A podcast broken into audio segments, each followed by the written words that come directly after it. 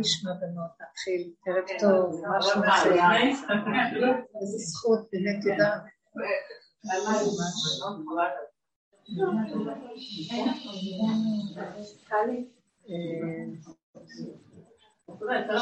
יש כאלה ששמעו את השיעורים שלי, יש כאלה פה שלא. אני פשוט, אה, אני אומרת שיש כאלה ששמעו את הדרך שאני מדברת, ויש כאלה שלא, וזה חדש להם.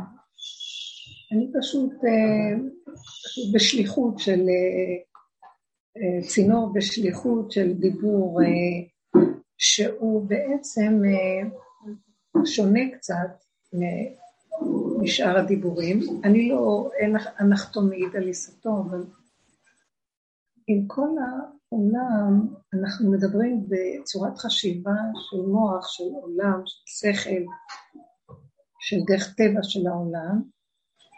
הדיבורים האלה שהשם שם לי בפה ממש בשליחות, לא ממני, זה פשוט אה, עוקף את מציאות העולם.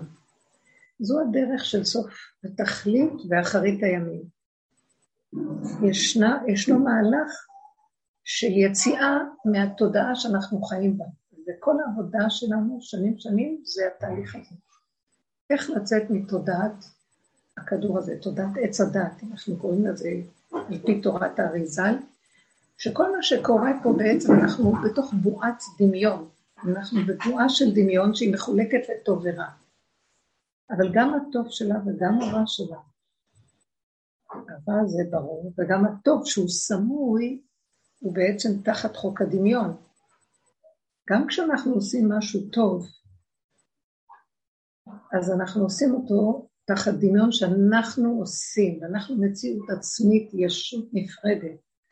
נכון שאנחנו מלומדים בדרכי התורה, שיש השם, ויש לנו חוקים, ואנחנו מקיימים אותם, אז זה לא מה אנחנו מקיימים, שזה התורה, לוחות שקיבלנו, לוחות השניים, אלא איך אנחנו מקיימים. אנחנו מקיימים מתוך אה, תרדמת, מתוך שינה של תחושת עצמיות גדולה. במקרה הטוב אנחנו מזדהים עם הטוב, עם הרצון להיות צדיקים ולהיות, לעשות דברים טובים, כמו שאנחנו אה, מצווים אז מה אם כן רע בזה? מה רע בלרצות להיות טוב? זה לא רע להיות, לרצות להיות טוב. הרע שבתוך זה, זה שזה, אני חושבת שזה אני. זה מאוד קשה להגיד את זה. אנחנו בני אדם, שזה מה שיש לנו, זו התחושה שלנו, מה פירוש? התחושה הזאת נובעת מהתודעה שאנחנו חיים. יש לנו איזה דמיון עצמי נפרד, שאנחנו פועלים, ואנחנו עושים, ויש לנו כוח משלנו, יש לנו שכל, יש לנו הרגשים, יש לנו יצירה, ויש לנו פעולות ועשייה. השפה גם מטעה אותם. יש לי, אה, אני רוצה, איך יכול להיות שאני משתמש במילה אני, שזו מי שפעם משתמש אנוכי השם. איך יכול להיות שאני אגיד, ברוך אתה השם, כמו שאני אומרת לשני, אתה, אוי שאתה דוד. זו השפה שגם מטעה, היא שפת עץ הדת. זה קשה, הדיבורים האלה לא כאילו, אבל זה מה שיש לנו, מה נעשה? אבל יום אחד יהיה כאן התפכחות, כי אנחנו תקועים בתוך המציאות הזאת, וזה מה שאמר קהלת, תחת השמש מעוות לא יוכל לתקון. אנחנו שבויים בתוך חוק של טוב ורע, ולא יכולים לצאת ממנו. ומה אומר קהלת? מה שהיה הוא שיהיה ואין חדש תחת השמש. ואם יש עת כזאת של לאהוב, אז יש גם עת של מלחמה. ואם יש עת של אה, אהבה, יהיה גם עת של שנאה. אז מה? ככה אנחנו יודעים שזה קיים פה. הוא אומר לא כך, הוא בעצם אומר, העת של הטוב היא, היא זאת שמזינה את העת של הרע, והעת של הרע מזינה את הטוב. ומהשלילי נהיה חיובי ומהחיובי נהיה שלילי. זה חוק פה. זאת אומרת שאנחנו כל הזמן שבויים. אם יש ככה, חכו קצת, זה יתהפך ככה. כמו שמישהי אומרת לי, וואי, את נראית כל כך טוב, אמרת לך, חכי רגע. עוד רגע תכף תראי אותי, שרה. ממש. זה דבר שאי אפשר להבין אותו. אנחנו, אין כאן שום קביעות. כל הזמן אנחנו שואפים להתיישב ולהתקבע ולשים קורסה נוחה ולהתיישב טוב, ובעצם זה, אנחנו בפסיכולוגיית הפרוזדור. חז"ל אמרו, עדכן עצמך בפרוזדור, כדי שתגיע לפרקלין. אז אנחנו שמים קורסאות בפרוזדור ורוצים להתיישב בפרוזדור, וכשמזיזים לנו את הכורסה, אנחנו צועקים, מה לא בסדר? שוכחים שאנחנו במצב של רק הקדמה לקראת הדבר. בואי אני קצת אומר שוב, כל ימות עולם, אנחנו לא זוכרים שאנחנו תחת חוק עץ הדת, אנחנו בתרדמת, באמת האדם ישן. זה קשה להגיד שהאדם ישן. האדם ישן בתוך תורה ומצוות, אדם ישן בתוך אה, מעשים טובים. מה השאלה שלו? שהוא חושב שזה הוא. זה מאוד קשה להסביר את זה. מה יהיה הבשורה של הכדור הזה פה? משיח. שהוא יגיד, לאף אחד אין עצמיות ולאף אחד אין ממשות פה. הכל זה שייכות של האור האלוקי. שהוא ההוויה הקיימת פה, והכל ממנו ואליו הכל. וזה רק הדמיה של איזה כפתור שיש בתוכנו, שממנו זורמת לנו וזולגת לנו התחושה של האני. זה דמיון, זה נקרא עץ הדעת. שהשם אמר לאדם, אל תאכלו ממנו, הוא לא אמר תאכלו מהטוב שלו, מהרע אל תאכלו. מכל עץ הגן החול תאכל, מעץ הדעת טוב ורע לא תאכלו ממנו, כי ביום אוכלך ממנו מות תמות. אתה תמות, זאת אומרת, האמת והאור הגנוז שעכשיו אתה משמש בו, האדם הראשון, ייבדל ממך וילך, ויתלבש עליך מציאות משקפיים של דמיון, ודרכם תתחיל לראות את המציאות. אתה תחשוב שאתה המציאות, וכל הזמן השני יאיים עליך. אז אתה כל הזמן תצטרך אם אתה חזק, אז תרצה להילחם בו, ואם אתה חלש, אז תתחנף אליו ותתרצה לו, תתקרבן אליו, ומערכת שלמה של מידות שאנחנו נכנסים לתוכן, וזה כל ימות עולם. אני אציין את המצב הזה של אה, העולם שנחרב בדורות הראשונים, לא הייתה לו תקנה, כי הוא היה עץ הדעת רע גמור. בא אברהם אבינו לעולם, והשם אמר, ממנו עוד התחיל עולם חדש. אז הוא היה אדריכל של... הוא ישב במפקדה, תוכנית העולם החדשה, שזה עולם נאור, עולם שיכירו שיש בו אל העולם, שאנשים יתחילו להתעורר מהתרדמת, שיקבלו עליהם חוקים טובים, שיעשה אותם האדם וחי בהם, ולא ייקחו קורבנות. ו... יצחק אבינו, השני באבות, בעצם ראינו אותו, זה דבר מאוד מעניין. אם אברהם הוא זה שהתחיל את המהלך החדש בעולם, יצחק היה צריך להיות זה שהתיישב בתוך העולם ויראה לכולם את ההמשך, את התוכנית, אבל יצחק עושה עיקוף. זה מאוד מעניין הסיפור הזה. מדוע יצחק לא גלוי בעולם? יצחק אבינו הוא נסתר. מאוד, הוא סוג של אדם שנחבא אל הכלים. הוא יושב במטרוניות של עצמו, חופר בארות בעומק, והוא לא מתהלך כמו אברהם אבינו שהיה אה, מה שנקרא אב המון גויים, אה, נשיא אלוקים אתה בקרבנו, ידוע, אוהב אדם, אוהב חסד. יצחק הוא מאוד פרטי לתוך עצמו. מה הוא עשה? הוא ראה אמנם אביו, הוא גדל בביתו של אבא שכזה, אז יש תוכנית בעולם, והוא שליח להביא את המסר הזה לעולם. אבל הוא אמר, אני לא נכנס בעולם כזה. הוא היה איש של אמת לאמיתה. קורבן כליל תוכתר להשם. כלומר, קורבן שאין לו כלום, רק בורא עולם בעולמו. יש כמה סוגי קורבנות, לסבר את האוזן. יש קורבן שלמי, שגם הבעלים אוכלים ממנו, ששוחטים, הכהן שוחט, חלק מקבל הבעלים, חלק הכהן מקבל, וחלק הולך לצורך גבוה להשם יתברך. זה קורבן שלמי, כולם איכשהו מקבלים ממני. יצחק עולה תמימה. אני לא מציאות עצמית, הכל של בעולם. נעקד, וזה מה שיודע, יש לו מקצוע הנעקדות. הוא עוקד את מציאות השקר של העולם, הולך עד הסוף איתו, אין הנחות אצלו, הוא לא עושה תהליכים, הוא אומר מכה וזהו. מקצועי בדבר הזה. אז יצחק אבינו, במקום שהוא יהיה השני בעבוד, בואו נמקד אותו כאן.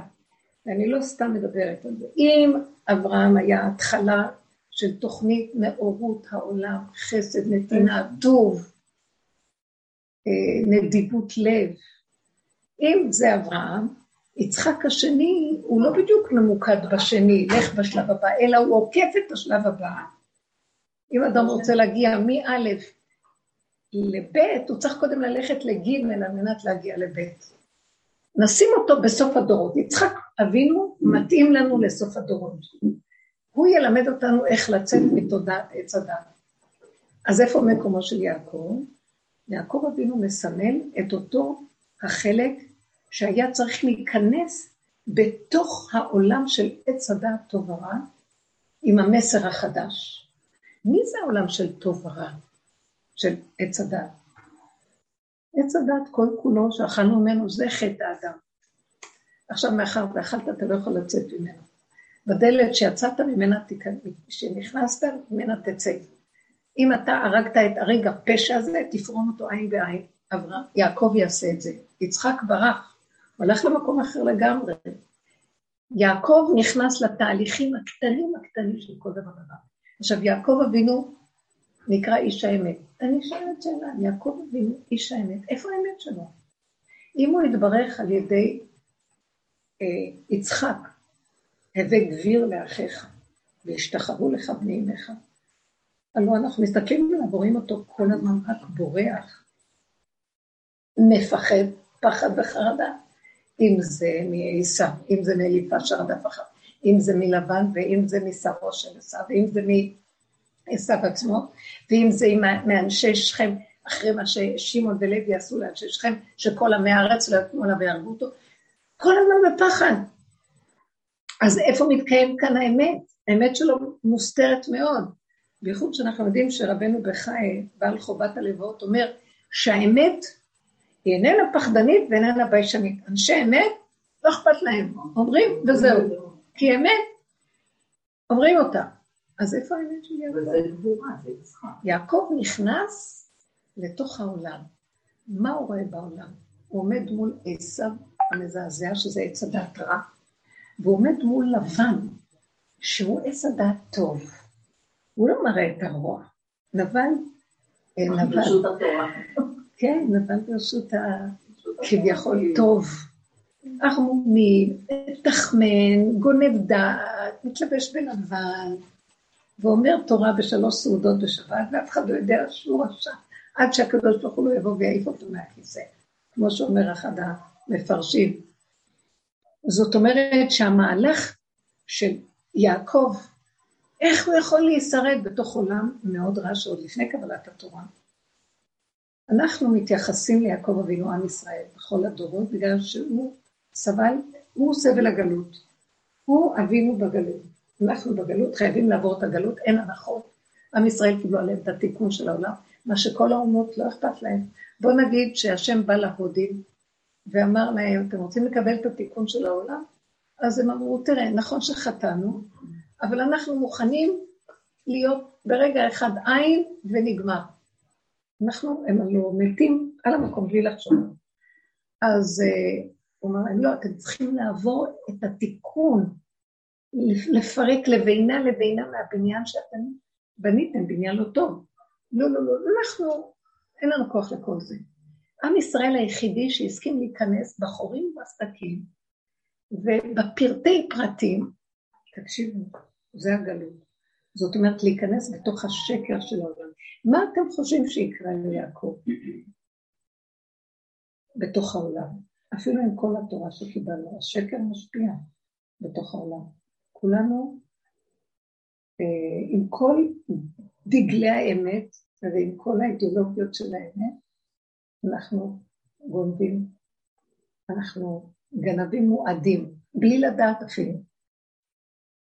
אני יכולה להוכיח על הטעם. ברגע שאדם שעושה עבודה מאוד גדולה, והוא הולך בטוב, מישהו יבוא ויגיד לו, התחושה שכמוך. נו, מה, מה תהיה התחושה שלו? תדהמה, כעס, כאב, בוא נגיד, הוא לא יגיד, הוא צדיק, הוא לא יגיד, אבל הוא יהיה, יהיה לו כאב עצמי. למה שיהיה לו כאב עצמי? מה אכפת לו?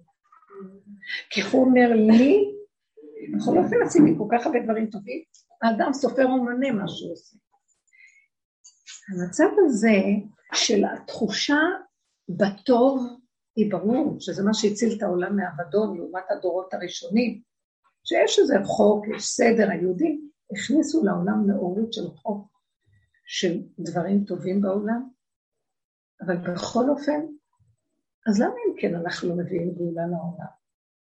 למה כל כך הרבה דורות, קמו כל הקיצים, ואנחנו נמצאים במקום הזה, שמה לא עשינו בעולם, ובכל אופן אנחנו נבוכים, ויושבים וממתינים למשיח. מה יותר גדול מאשר להיות צדיקים וטובים שיש לנו את התורה? מה חוץ למשיח? אני שואלת שאלה. אבל יש כזה בלאגן עכשיו, ולא, מה את הבלאגן? אנשים אותו, רואים אותו, שומעים אותו, בכל חום, בכל מקום, בכל בית גם. אז למה? למה שאנחנו לפני הגאולה? מה פירוש? הגאולה ידוע שלפני הגאולה יבוא לזה? לא, את לא עונה לי על השאלה. למה זה? למה אנחנו... בירורים, בירורים. לא, את לא עונה לי על השאלה. אם אני אומרת שאנחנו צדיקים, יש לנו תורה. יש לי שק תפוחי אדמה לחורף ויש לי תורה, ועצים לחמם את הבית. מה עוד חסר לי? אולי המשיח יביא את ה... את הרוגע הזה, שאנחנו לא צריכים עוד משהו. אבל אני שואלת שאלה, אם יש לנו תורה, מה עוד צריך חוץ מהתורה? אנחנו לא, לא מצליחים להבין את זה בלב. זאת אומרת שגם התורה נשבתה בעץ הדעת טוב. גם התורה שלנו, כולנו העם הנאור, יעקב אבינו, בגלל זה לא ניכר האמת שלו. הוא שבוי בתוך מציאות העולם, ואי אפשר להוציא כאן אמת. אם אני אוציא, למה? באמת מעניין. אם אני רגע אוציא אמת פה, היא תהפך בשנייה לשקר. למשל, אני מדברת ואני מנסה להביא דברים של אמת, אני יודעת על המקום שאני נעזרת בהרבה תכסיסים שהם גם שקר. צריכה מילים ולחפש ולמצוא חן ביניכם ולסדר את הכל, ש... שתבינו אותי.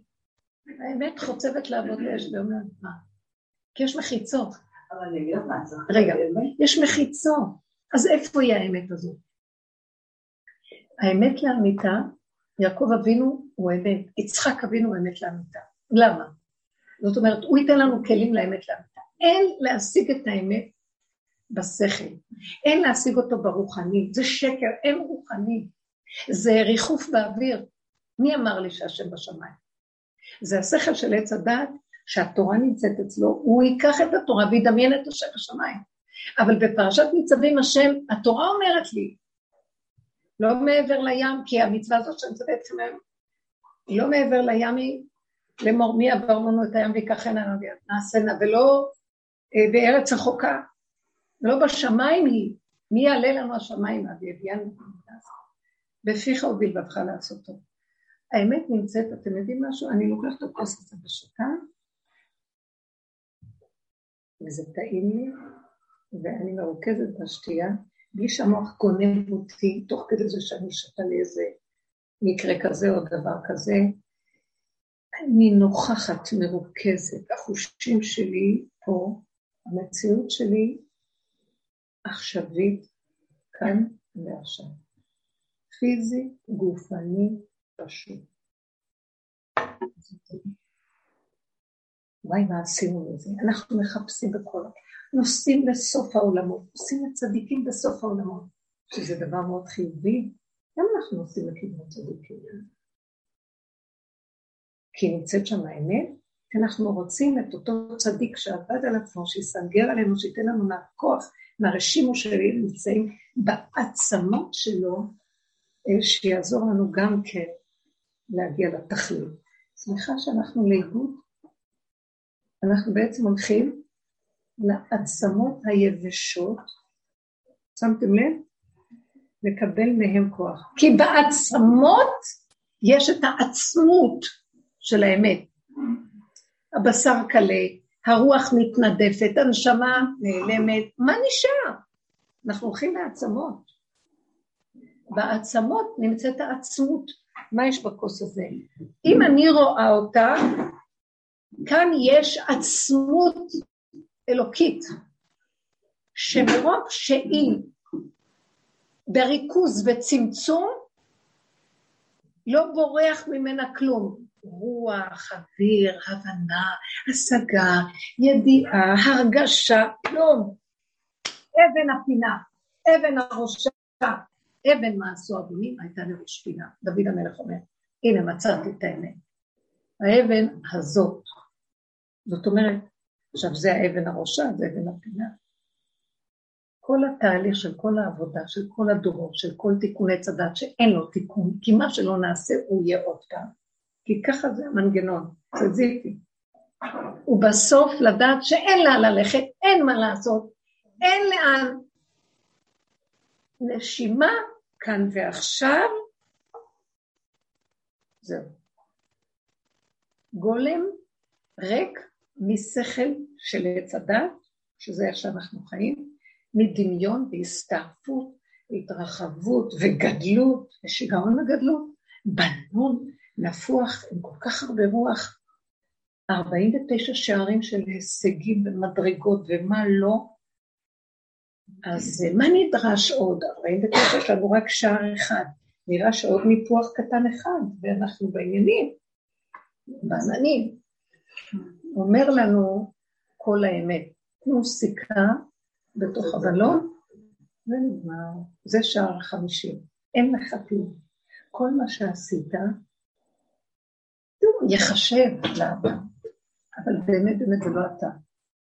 כי הוא נותן לך כוח לעשות חיים. אין לנו מציאות בכלל. איזה דמיון אנחנו יושבים. כמה בעיות סביב הדמיון הזה. כל הבעיות, יש לנו בעיות החולי ובעיות הרפואה ובעיות שלום בית ובעיות המשפחה ובעיות החברה ובעיות הקהילה ובעיות הרוחניות ובעיות הדתיות ובעיות המדרגות, הכל, הכל בעיות. זה נובע מהדמיון. יבוא אדם אחרי כל מה שלא עשינו ויתרוקן מהכל. ילד קטן יראה שהמלך עירום ואין לו בגדים. הוא יצחק. זה יצחק אבינו שיגיד, בסוף הוא יצחק. יצחק ילמד אותנו את הדרך איך לפרק את כל הפלונטר הזה, ויראה לנו שבעצם, איך אי אפשר לפרק אותו. פשוט, הוא לא קיים. תעשה, והתבוננת על מקומו ואיננו. הוא לא קיים. זו תפיסה חדשה. שבאות אליי נשים עם בעיות וזה, וזה, אני מסתכלת על זה. אה, אדם מסובך, וכשמישהו מתחיל לדבר, אדם עולה לו, והכאבים, והצער, והרוגז, הוא מצדיק את עצמו, מאשים את השני. זה בעצם הקלקול של עץ הדת, שברגע שהשם אומר לאדם ראשון, אייכה, אז הוא אומר, האישה אשר נתת עמדי נתנה לי ואוכל, הוא מתכסה, מסתיר את מערומיו, ומחפש להאשים מישהו אחר, להתכבד בקלון חברו, מה שנקרא. זה, זה היא גרמה. זה התסמונת של אחרי עץ הדת.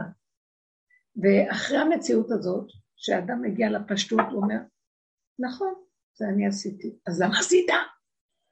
כי לא יכולתי אחרת. זאת האמת הפשוטה. זאת אומרת, מה שאני רואה שהאמת הכי גדולה שאדם פה בכדור הזה, בתודעה, יכול להגיע, זה להכיר את השקר של עצמו ולהודות בו. אין יותר אמת פה, חבל לך כל הזמן. אפשר לחפש אמת, ויש רעיונות של אמת, יש השגה של אמת, יש דעת של אמת, אבל אמת, הנה הכוס הזה, זהו. פשטות.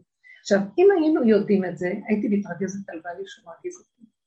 שהוא מנסה, שהוא אומר את מה שהוא אומר ואני מתרגזת.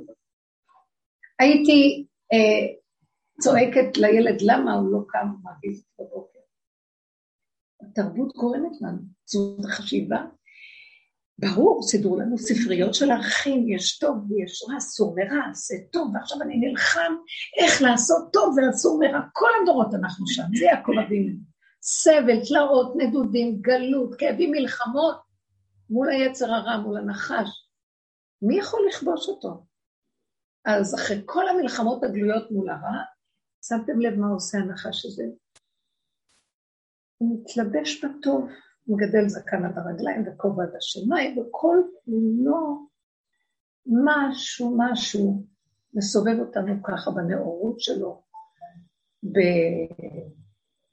במושגים, חירות האדם, דמוקרטיה, אורות, מה לא, הכל מתגלה במערומיו.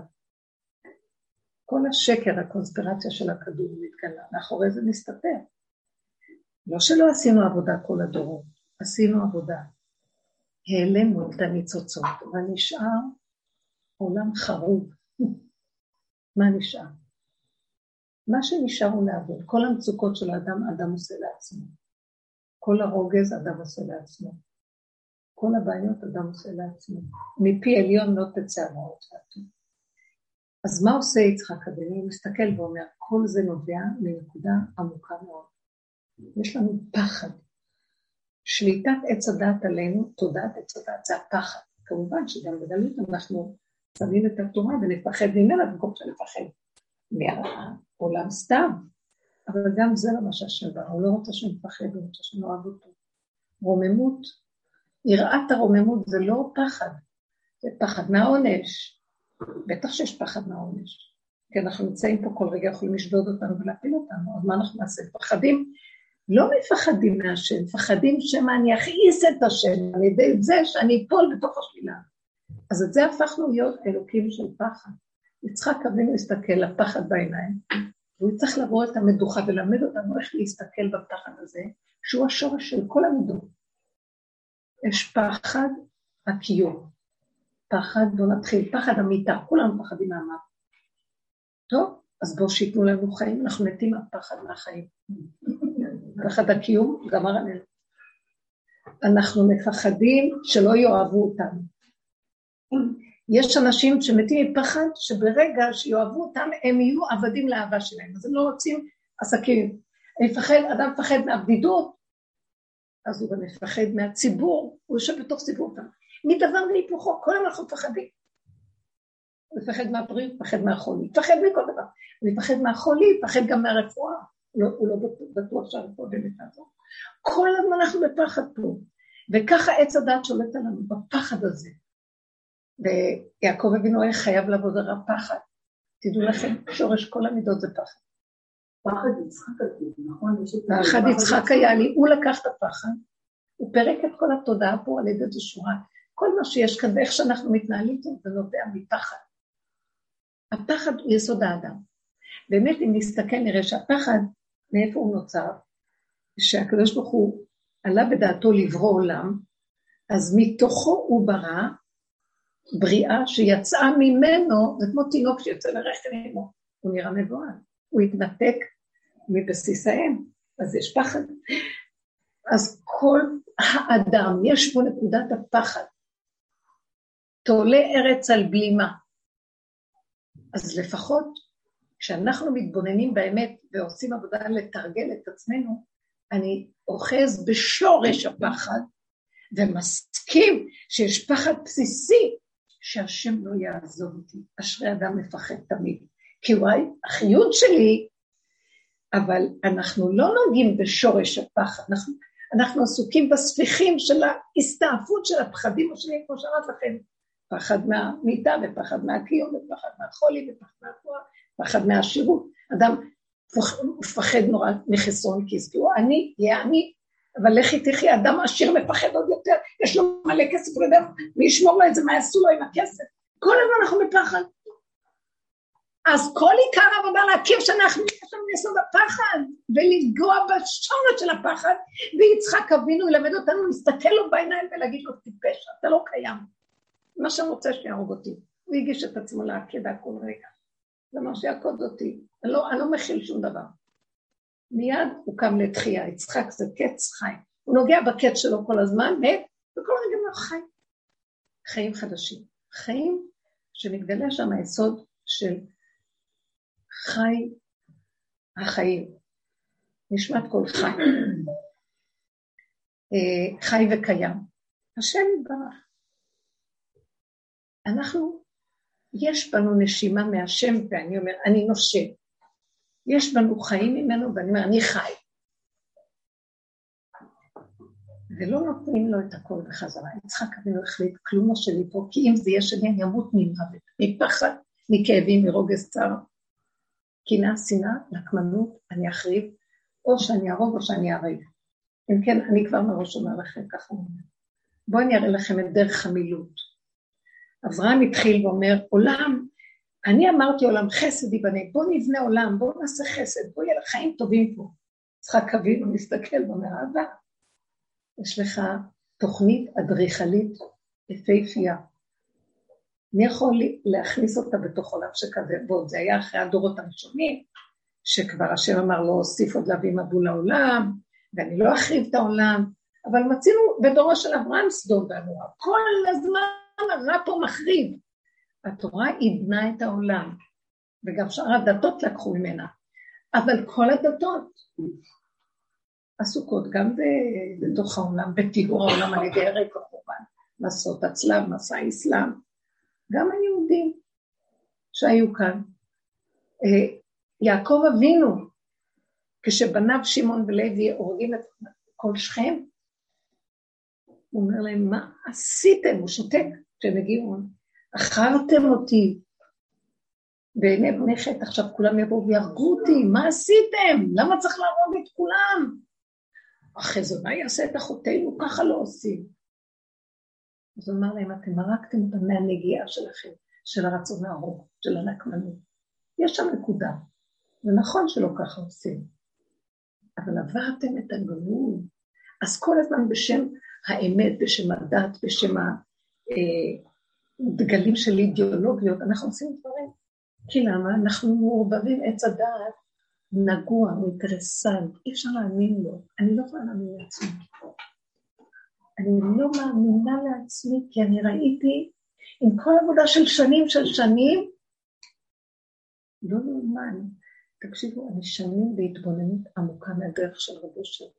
נתן לנו כלים איך להתבונן על עצמנו, העולם זה רק המראה והמקל, הוא היה מיסודו של עבודת יצחק אבינו, הוא אמר אין עולם יש רק אני. העולם זה רק המראה והמקל של עצמך. למה אתה מתרגז? למה אתה כואב? למה אתה מפחד? למה אתה דואג? הכל זה אתה. השני רק מראה לך. או המציאות הזאת רק מראה לך, או המחשבה שיש לך שמרעידה לך את כל הגוף, זה יהיה רק בא להראות לך. זה לא היא, זה אתה. אם עורר לך נקודות, בוא תתבונן בעצמך. שנים של עבודה. לפני שבוע הבן שלי מתקשר אליי, ואני לא מתביישת. בעבודה הזאת פתחנו קבוצות קבוצות של שנים של עבודה. פתחנו את כל הביובים ושחררנו, וראינו את עצמנו, וכל אחד סיפרה את כל מה שצריך. כדי לשמוע את עצמנו ולדון ולראות את השקרים ולהודות בהם. זה היה התכלית של כל עיקר עבודת הקבוצה. ולא רק שאצלנו לא התביישו להוציא, מי שהוציא את הביוב היותר גדול הוא היה הרבה שלנו. ככה אצלנו עובדים. ומי שבא עם היפייפות של הטוב, הסריח לנו, לך לא בא לנו עליך. כי שמה, רק ככה אפשר לזהות את האמת, אי אפשר לזהות אותה בה. הכיסויים יותר מסוכנים, מה שיבוא הקרימינל, יבוא הגנגסטר ויגיד, אני גנבתי, מה שאחד גונב, אני אויבי. לא, אומר, זה יותר טוב, זה מכוסה בשתי כיסויים, ואין תוכו כברו. וכל נבלה טובה ממנו. למה נבלה טובה מתלמיד חכם שאין תוכו כברו? ככה אמרו בגמרא. כי נבלה מסרחת וכולם בורחים, וזה מטעה את הבריות. קשה מאוד המצב שלנו. לא יכולה להיות גאולה עם השקר הזה.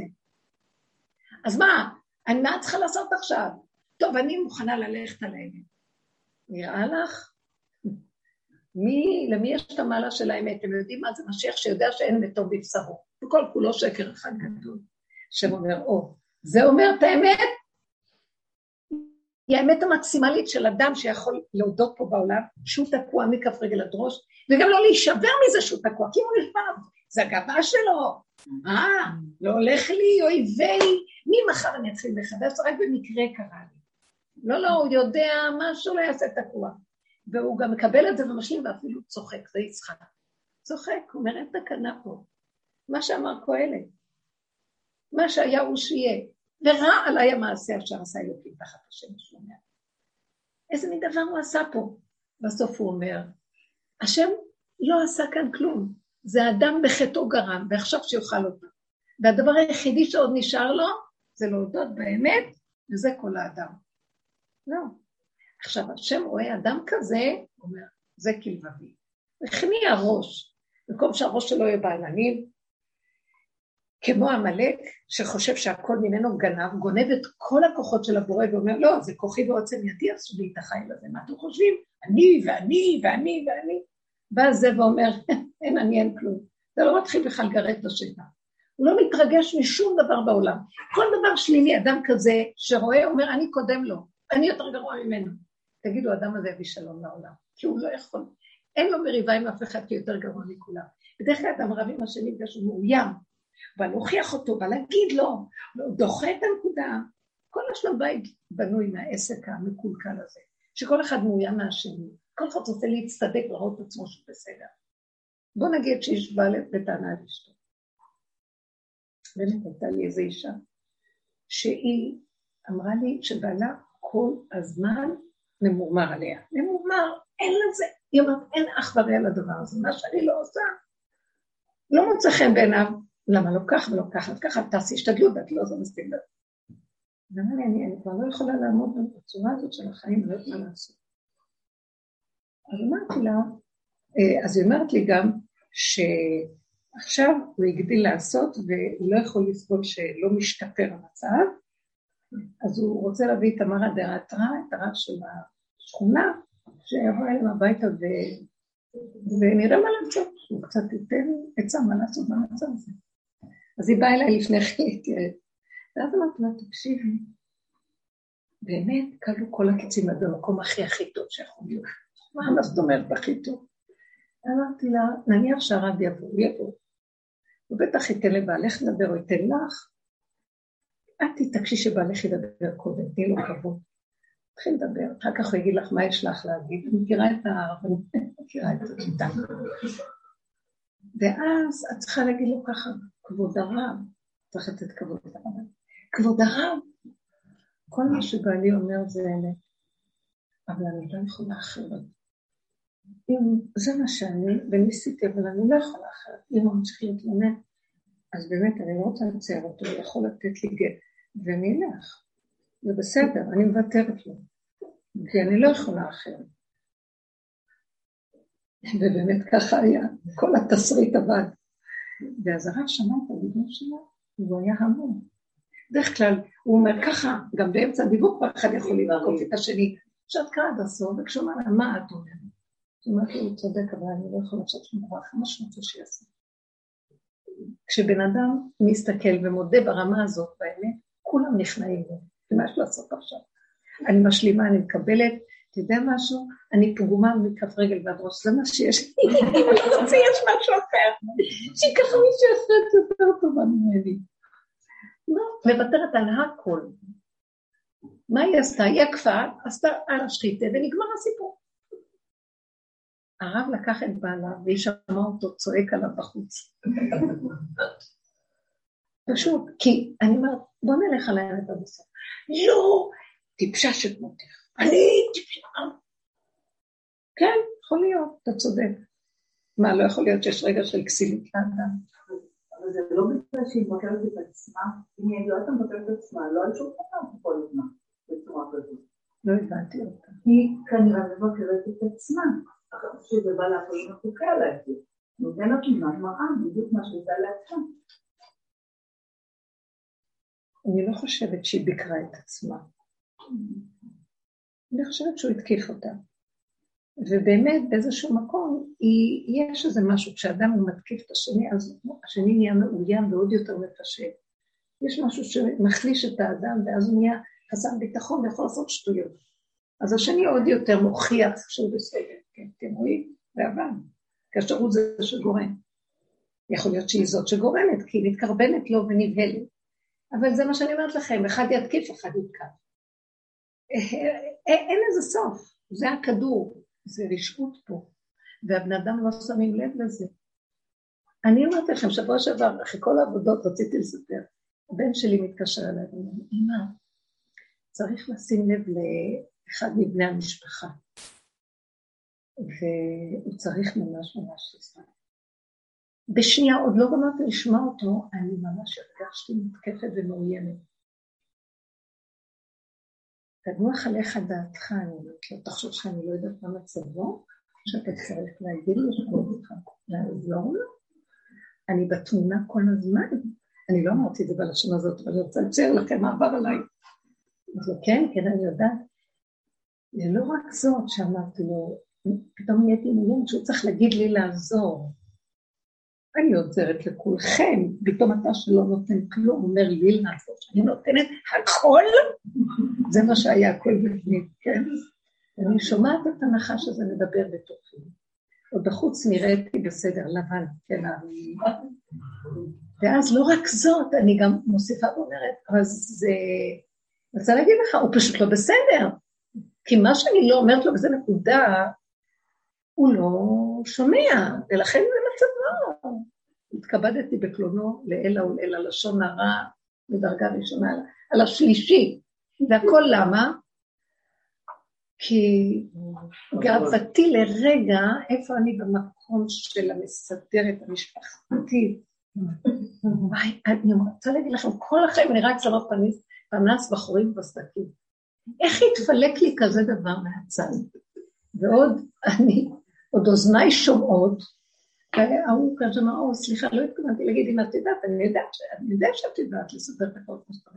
עריצות, כוחנות, אתם לא מבינים מה ראיתי באותו רגע, תדעו לכם, לא נשבע. עכשיו, אחרי שאני רואה את זה, סגר את הטלפון, אמרתי, כן, כן, אני אהיה איתו בקשר, הכל בסדר, אל תדע, הכל בסדר.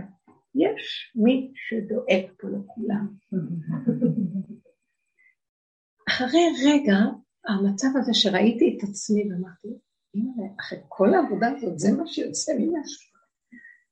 הג'ורה נפתחה יצא. מה קרה פה? אז הרגע הבא היה, אין לי כוח יותר להישבר, מספיק נשברתי מעצמי, מספיק קיבלתי על עצמי לתקן, מספיק, ואחרי כל זה מעוות לא יכולה להתמון. תראו מה יצא. אז פתאום הבנתי שהשם אמר לי, עכשיו זו המדרגה החדשה. אני אציף לך כל מיני דברים ואומר אותך שאת נשברת אותי, וגם תצחקי. כי אין לדבר תקנה. הגאווה תמיד תהיה, תמיד מציאות האדם שהוא מאוים, שיש לו אבל די, כבר נשחטתי כל כך הרבה אחרי כל זה, זה מה שאתה מוציא לי? כן. מה אני רוצה להגיד לכם? במקום הזה, אמרתי משהו, רק תעזור לי שאני לא אקח שום דבר כאילו שזה אני. זה יושב שם במפקד הנחש, ואין לי כוח אליו. אם אתה לא יורד פה לגאול אותי ממנו, זה מה שתוכל אותו. תקבל את זה העולם שלך שבראת, עשינו לך תיקונים, עברנו, יעקב אבינו, עם ישראל עבר את כל הגלות, 40 שנה במדבר הנורא, זה מסמל חושך תוהו, אנחנו במקום להיכנס למקום הנבחר, עוד לא נכנסנו, דרך אגב, כמו שאנחנו פה, בדרגה האמיתית שלו, ואם אתה לא תכניס אותי ואתה לא תפרק את כל הנחשים והכרמים של המדבר, אני לא מסוגלת לזה, תעשה, תראה מה שאתה רוצה, זהו, אני ילד קטן שלא כך יותר אותי. כזאת שמחה הציפה אותי, והדבר הבא שרק נהיה לי במחשבה זה, באמת באמת, עכשיו תעזור לו באמת. ולא רק תתני לו מוסר, ותחכי מתי הוא ישתפר ואז תתני. כי לא סתם השם שלח אותו להראות לי איך אני נראית. הוא במצוקה, אדם רעב, תאכילי אותו. נותנת לו חצי ביסקוויט ואומרת לו, אבל אתה יודע שאתה צריך להתנהג כך וכך וכך וכך. אה, הוא רוצה את חצי השני ואת לא נותנת. הייתי את האכזריות. אני אומרת לכם את האמת. בואו אני אגיד לכם דבר אחד, אי אפשר שתהיה גאולה בלי שנעשה תשובה. מה התשובה שמדברים עלינו חזק? מה, עוד פעם לשים עוד איזה כיסוי על ההכרה משהו? זה לא זה.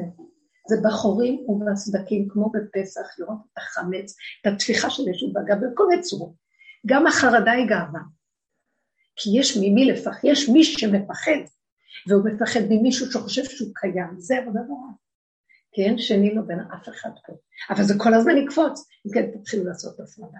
עד שהאדם לא מגיע למקום שהוא כבר מתחיל לצחוק, אין לו כבר... עכשיו, אחרי שראיתי את עצמי ככה, אני אלך לבקר מישהו, תגידו, יעלה בדעתכם שאני אראה מישהו עושה משהו, אני אגיד, איזה התנהגות? כי אני פי מיליון יותר גרועה מכולם. זה מביא שפלות. רב אושר פעם אמר על הפסוק הזה בקהלת, כי טוב לכלב החי מן האריה המת, יש כזה פסוק. אז רב אושר היה אומר, זה שמחזיק את עצמו פחות מכלב מת, הוא, הוא אריה החי. באותו רגע שראיתי את עצמי ככה, מה שיצא, שזה לא התייחסתי שזה אני, אבל אמרתי שוכב בבן אדם ובור בלי תחתית. אם כן, הרגשתי שפלות של כלב מת. אחר כך הבנתי מה זה הכלב, זה כמו לב, זה עץ הדת, וייתן כאלוקים, זה עץ הדמיון. והכלב, הוא חושב שיש לו לב, זה כלב. פתאום ראיתי שהכלב הזה, הלב, שהוא אין לו לב באמת, אבן, לב אבן, אין לו, לא פועם באמת. הוא חייב להגיע עד הסוף להכרה שלו שהוא כזה, ולהודות שהוא לא יכול אחרת. שמה נמצאת גילוי הרחמים, נמצא מודה ועוזב ירוחם. נכסה פשט להצליח. עכשיו תגידו לי, באנושות שלנו הנאורה, עם ישראל שאין כמותו עם הספר, הידען, הנאור, באמת. לכו תגידו לעם ישראל שאנחנו לגמרי שליליים. מאוד קשה. אנחנו מחליט את עצמנו אור בעולם. אנחנו אור לגויים. תדעו לכם שאם הגויים שונאים אותנו, כי אנחנו לא מצליחים להגיע למקום האמת, להתוודות מול בעולם. אני לא צריכה להתוודות מול הגויים ולבנות מול השני, זה ביני לבין מול בוראים. תראה מה קורה פה, אי אפשר אחרת. אין לנו סיכוי לרדת המקדש. מה אני אתחיל להתווכח עם בעלי על תחילת ילדים? אין סיכוי להזיז כאן שום דבר. תשמעו, אני מקסימליסטית ואני הולכת על הקצה, כי זאת האמת לאמיתה, וכל עוד אנחנו אומרים, לא, זה לא כל כך כמו שאת אומרת, אז זה עוד משחק עם האילוזיה וההשתהות. אנחנו מתעסקים עם איזה, איך להגדיר את זה? אנחנו משחקים במשהו שהוא זמני וכאילו, ולא רוצים להתפכח ולהודות באמת. כשמודים באמת, זה כואב, זה התחלה של תהליך התפרקות והתנתקות מהתודעה הזאת, ואחר כך יש שלווה ורגיעות, מה שלא יגידו לי. אני, אדם הזה שנוגע ביסוד האמת שלו ומודה, אז הוא פירק את המאוימות, שהיא הרובב, היא מה שגורמת לאדם את כל החרדה והפחד. הוא תמיד מאוים, הוא אה, כפייתי, פחד שמא יגידו שהוא לא יכול, שהוא, שהוא רע, שהוא מקולקל. ברגע שאני אומרת, אתה צודק, נכון, גם אתם צודקים. אין לך שלווה יותר גדולה מזה. אז מה עכשיו? הנני מוטל לפניך כגולם בזית משמעות. הנה הידיים והרגליים. השם מחפש את האדם הזה, והוא הופך להיות כמו ילד קטן של השם, ושליחו, תשלח אותו, שיעשה איתו מה שהוא רוצה.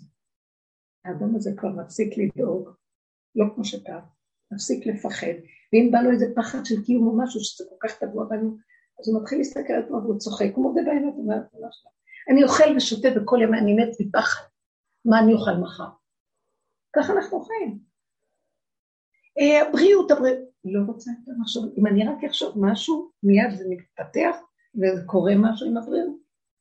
למה אני צריכה את המוח הזה, שהוא כולו דמיון, שלושה נחשים, ומשכנעים אותי שמה שאני אומרת זה נכון, וגורמים שהמילים יוציאו מטרה ויהיו מציאות. למה אני צריכה? תהליכים כמו גולם. יצחק אבינו מלמד אותנו את הפירוק של הדבר. הפירוק הזה יביא אותנו רק לחיות עם הגוף הקטן הפשוט הזה. ואז נתחיל לראות שיש כאן השגחה פרטי פרטית, והיא מבינה והיא מסדרת, והיא פותחת את השערים והיא סוגרת אותם, ואיפה שסגור, לא תלכי בכוח. איך שפתוח תגידי תודה ותתפסי. ואם אומרים לך די, אז די, ואם אומרים לך לך, אז לך, מה אכפת לך? משהו שלך פה? מאיפה באים כל הכאבים? שזה שלי והוא שלי, וזה התנגד לי, אז אני חייבת לשכנע אותו. לא, לא,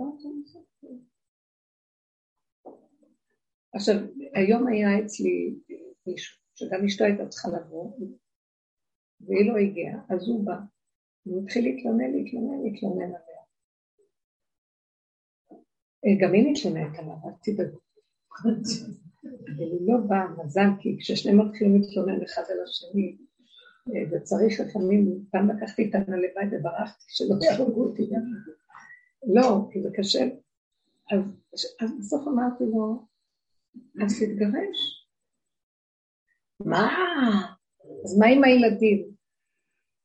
אז אמרתי לו, תראה איך אתה נראה, אין לך חיים בכלל. מכרת את נפשך לילדים, מי הם בכלל? קודם כל אתה צריך לחיות, אתה יודע? הלכתי איתו עד הסוף. אמרתי לו, אתה מת מעליך, אתה לא חי בכלל. כל הזמן אתה מתלונן, מתלונן, מתלונן.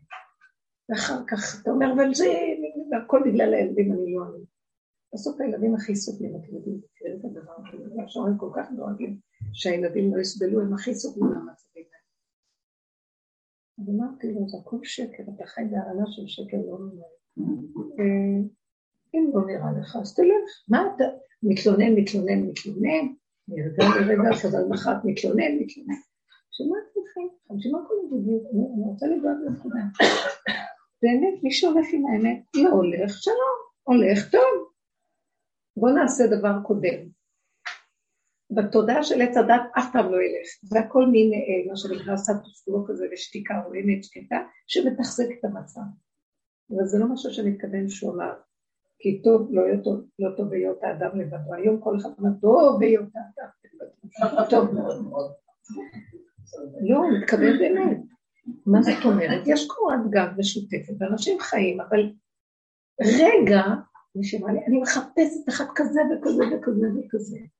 אמרתי לה, לא תמצאי דבר כזה. זה דמיונות. יכול להיות רגע שיהיה לו דבר כזה. ואחרי כמה זמן עוד רגע של דבר כזה. יכול להיות עוד רגע כזה. אבל הדמיון שלך רוצה רצף, וכל הזמן, וכל הזמן במשקפי הביקורת מורכבות אם זה עובד. תסתכלי על עצמך, אין דבר כזה בעולם. את מוכנה לחיות רק עם רגע פה ורגע שם, ולהגיד תודה על הרגע הזה, וכל השאר, תחי עם עצמך. מה את מחפשת השני? למה את צריכה לחיות בקישקע של השני כל הזמן? זה המסכנות שלך, שכל הזמן מחפשת איך לחיות את עצמה דרך השני.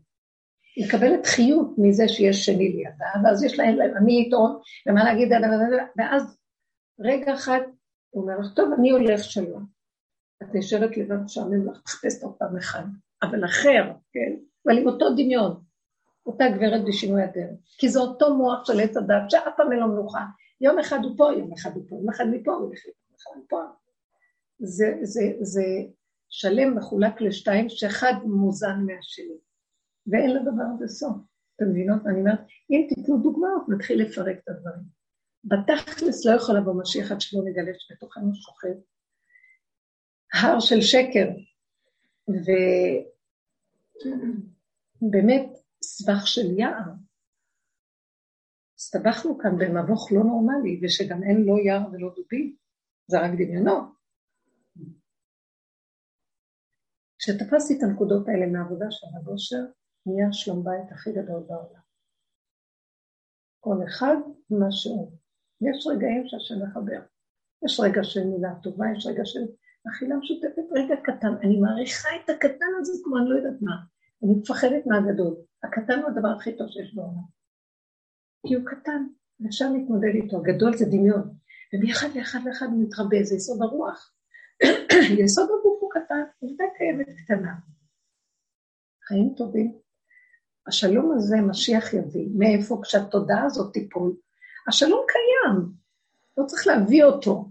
התודעה הזאת היא מסלקת אותו, היא כל הזמן מסכסכת, כל הזמן עושה בעיות. שמה שמה חסר? עולמו של השם עלי כל טוב.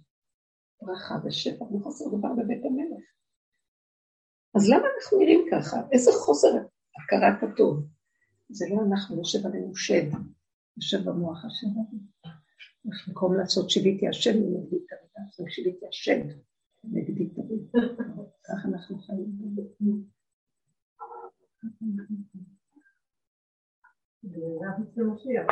איך? גם צריכים את המשיח, להשתלט את התודעה הזאת, שהיא משתלטת עלינו. לא צריך משיח, הנה דיבורים. אני אגיד לך, אני הכרתי את רב אושר, ואני אגיד לך משהו, רב אושר, היה לו האור הגנוז, הוא היה יכול לחיות מתים ולפקוד עקרות, מה שהוא היה אומר היה קורה, דברים שלא יאומנו. ילדים, ילד שלא דיבר, בא אליו, הוא עשה שהוא ידבר. אישה שלא היה ילדים, הוא אמר, כמה ילדים את רוצה? 12. ספרו 12 ילדים. כל מיני דברים, אישה שאני מכירה, שהיא הייתה חולה במחלה, וזהו, כבר הביאו נעלי בית, לא שתית שבעה, בבית חולים כבר, זהו. הוא אמר להם, לא, לא, תקום להתחיל, שלח מישהו מהאנשים שלו ולחש לה משהו באוזן, תוך יומיים שלושה התחיל לקום כמה. לא דבר. עכשיו, אני נכנסתי אליו מדי פעם.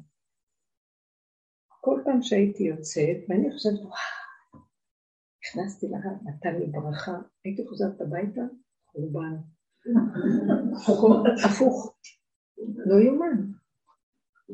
כלום לא הלך. זה היו, אני לא יכולה לתאר לעצמכם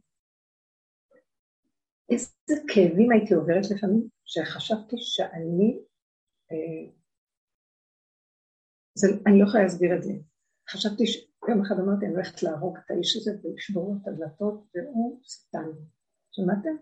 כאבי תופת, שאני לא יודעת מאיפה זה בא. אז סתם הלכתי אליו לדלת שם, וכשאני עומדת מאחורי הדלת ואני אומרת, אני אכנס ואני אגיד לו את הכל בפנים.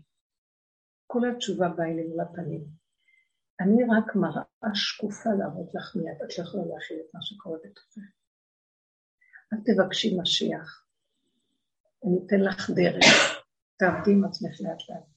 שמעתם מה שאני, שמעת מה שאני אומרת? לא נוכל להכיל את האור הגנוז של משיח, הוא יחריב אותנו, חברו של משיח, אנחנו לא נמצא למקום. לא מבינה מה אני אומרת? אני לא, אני לא מאחלת לכם. ואז הבנתי שמעט מעט אגרשנו את עמך, בואו ניקח דרך ונעבוד, מבחינת משיח הפרט. תגיעי למקום שאת בעצמך מתחילה להגיד, בתוך הדלת אמות של ביתך, משפחתך, ילדייך, חברותייך, קהילה וכן הלאה.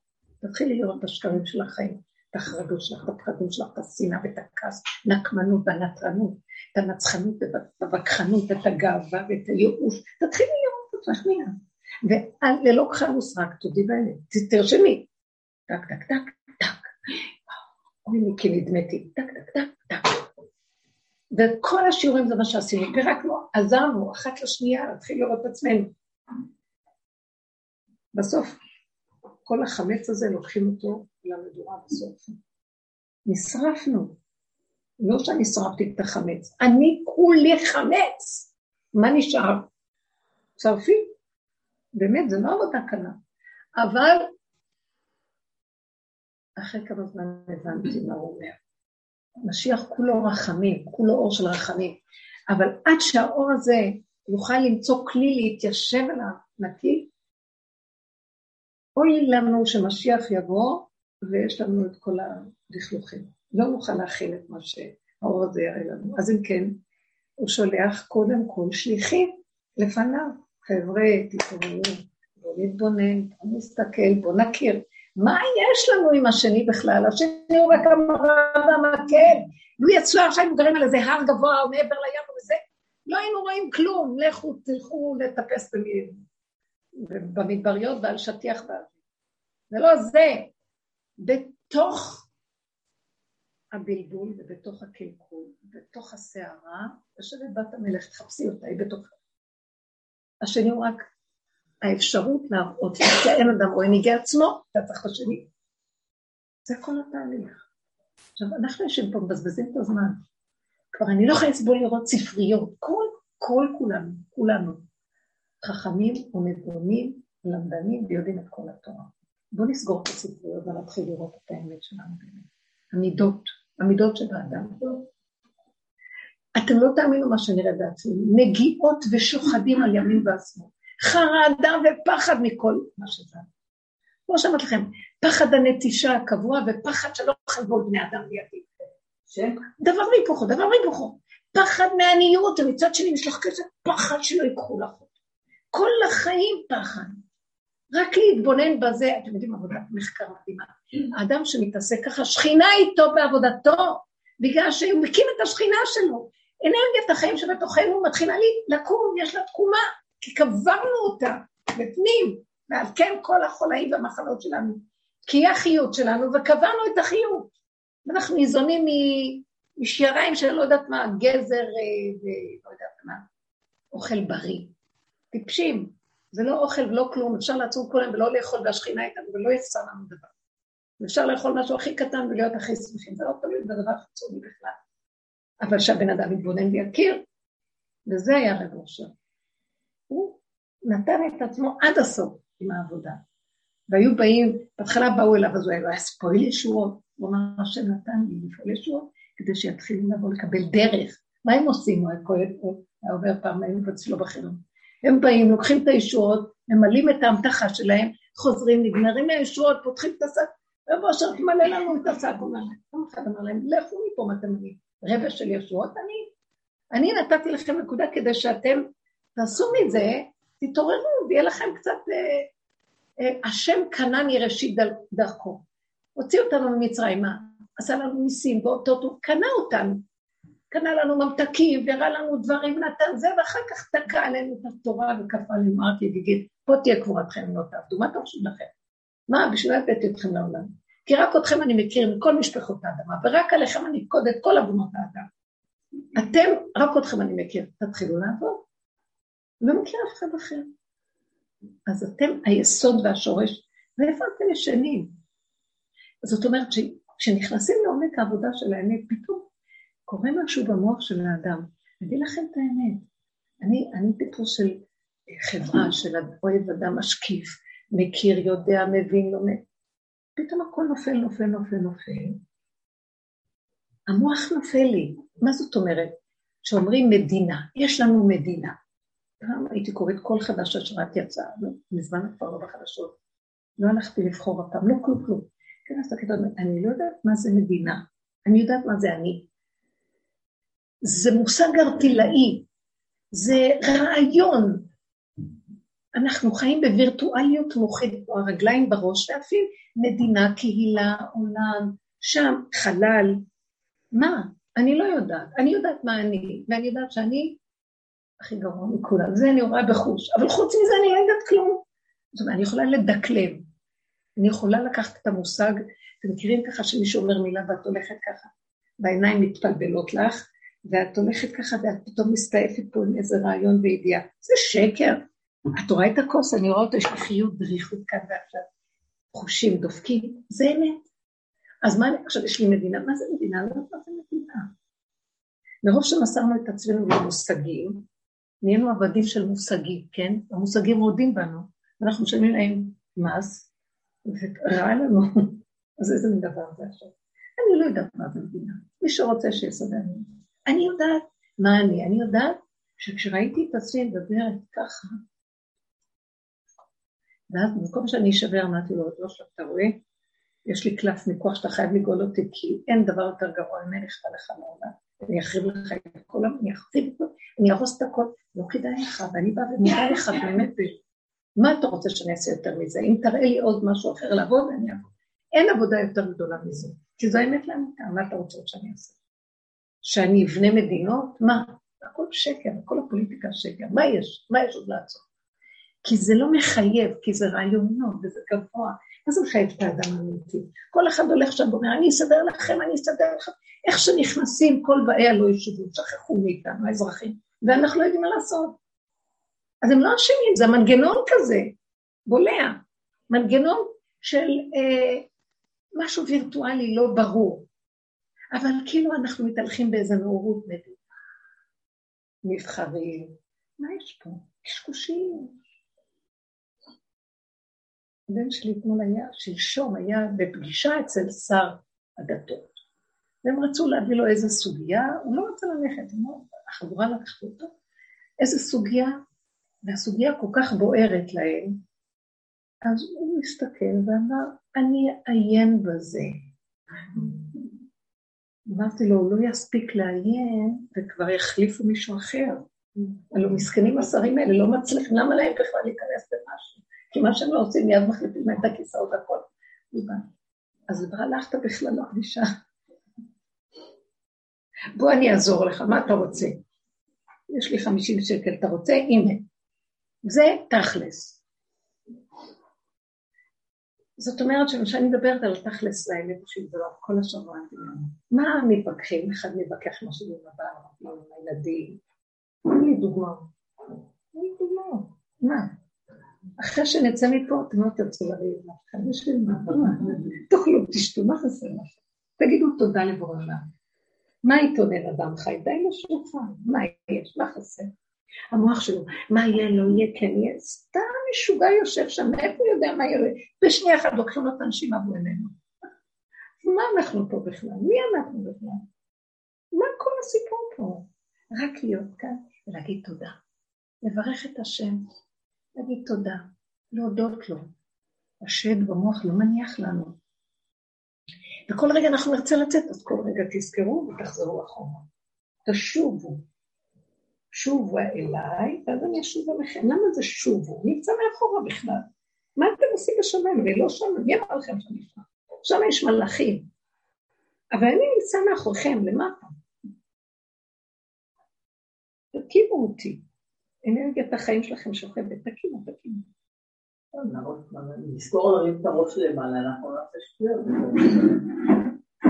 נזכור, אנחנו הולכים לאיבוד בריחוף. הריחוף זה חטא, אין כל חטא, לא לחשב. זה דמיונות. אפשר לחשוב, יש תוכנית, השם נותן שכל וחושבים. לרגע, יותר מדי, אם לא נכנס לך סימון ואת לא יודעת בסוגיה, יש דבר כזה שלומדים בגמרא, זו סוגיה קשה ולא יודעים למצוא, שמים את הספר ולא, זהו, עד פה פתאום יכול ליפול לך האסימון. לא, מה אנחנו כל הזמן הוגים וחושבים? אם אנחנו לא תפס, השם שולח הערה בתוך המוח. אם היינו מכווננים ונקיים, היית יודעת. שואלת שאלה, היית יודעת את התשובה. בתוך השאלה יש תשובה. מה את רוצה? מתרגשים, מתרחבים, מחשבות הרהורים, הר ועוד הר. פעולות, עושים מלא פעולות ומתעייפים, ובקושי הצלח להשיג משהו. שלא ניגע לריק ולא נדבר עליו. ככה אנחנו מתפללים. החיים שלנו פה מדומיינים מאוד, בואו נתעורר. מה חסר? מה השני אומר? למה השני בכלל במוח שלי? מה ידידי בביתי? מה אני צריך לחשוב על מישהו בכלל? וזה תרגול מאוד גדול. כל פעם שאני רואה את עצמי, אה, אה, אני רוצה לרדת, ימשכו לו את הזקן, עד שלא יישאר לו שערות בזקן. תמשכו, תמשכו למטה את המוח. כן, כן. יש לי מלא תשובות. הבת שלי יש לה איזה פה בבטן, אולטוס ממש. מה היא עשתה? היא חולה, יש לה אולטוס ממש. כבר יומיים חולה, לא מרגישה טוב.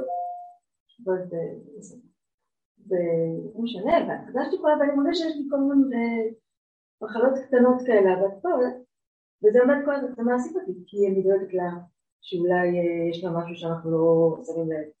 והתינוקת, למה היא כל כך חולה, איך אני עוצרת את כל ה... זה המוח שלך, אני אגיד לך, מה, מה התחיל את המחשבה? נתון אחד קטן, נכון? מה? שיש לה כאב בקיבה. מישהו יבחן שזה אונקוס? אנחנו עכשיו מאבחנים, זה חושבים. אז עוד פעם זה מחשבות. יש כאב לאדם בקיבה, אתם יודעים מה? יותר טוב לפעמים לא לאבחן. אם האדם יודע שמשהו יש לו מוכן, ניחוש קטן, ניחוש, הוא תופס את זה באותו ביבו, והוא נזהר לא להתרחב איתו, אולי ואבל ומה יהיה ולא יהיה, אה, וגם מה יהיה לה ומזה מה יתפתח, והוא וכאן ושם שם. והיום יש חרדה, זה מתפשט נורא מהר, תחת חדים, נכנסנו ללא הארי, למבוך של אה, ביתן הסבך, ואנחנו נצאת מזה, ואחר כך זה מתגשם בגוף. מה אתם חושבים? הוא לא פראייר שם. ברגע שהאמנו לו, מתחיל לחלחל ולהתיישב לו בגוף. אז בעודו באיבו שם, לשרש לו את הצורה שלו, ולהגיד, רגע, יש לך משקף, תנשמי לתוך הכאב. תתרכזי בכאב, תדברי איתו, תבקשי רחמים. תתעקשו עם עצמכם, אתם לא מבינים איזה שכינה יש שם. אני לא אומרת שלא צריך, אני לא אמרתי לא צריך אותי. אבל אם היינו חיים עם הצמצום הנכון, עם הריכוז, אין עולם, זה דמיון פה, הוא משגע והורג. בטרם נהרגנו, אנחנו מתים. אז אני הייתי מתמקדת רק בנתון הראשוני, ומנסה לעזור שם, שני. אתם יודעים מה? במצבים של כאבי גוף או גוף, טוב לעשות צומות קצת, לא לאכול, לשתות הרבה, לא לאכול, ולשבת עם הדיור ולעשות הליכה, לדבר, תרפיה של דיבור, לדבר את הכאבים, מה אני אדבר? לא רוחני, אבל זה לי, תשמור עליי. אני רוצה להיות חיונית, יש לי ילדים, אני רוצה לדבר. אני רוצה להיות שמחה, תעזור לי, אתה חי וקיים. אתה החיות של כל העולם. אה, הטוב שברופאים לגיהנום, ואתה, אה, כי אני השם רופאיך, מרפא, כתוב בפרשת שופטים, ושבטו ייתן ורפו ירפא, שיש אדם שיש לו נזק מאדם השני, יש חמישה דברים שצריכים לשלם לו, שבט, נזק, ריפוי, בושת, ושבטו ייתן ורפו ירפא. אז רש"י אומר, מכאן שניתן רשות לרופא לרפא. איך הוא לומד את זה? משום שיש כאן רפו ירפא. כי צד אחד הוא מרפא, צד שני יכול גם ברפואה שלו להזיק לו, כי תופעות לוואי מופיעות בכדור כזה או אחר, אז הוא לא יכול רק לרפא.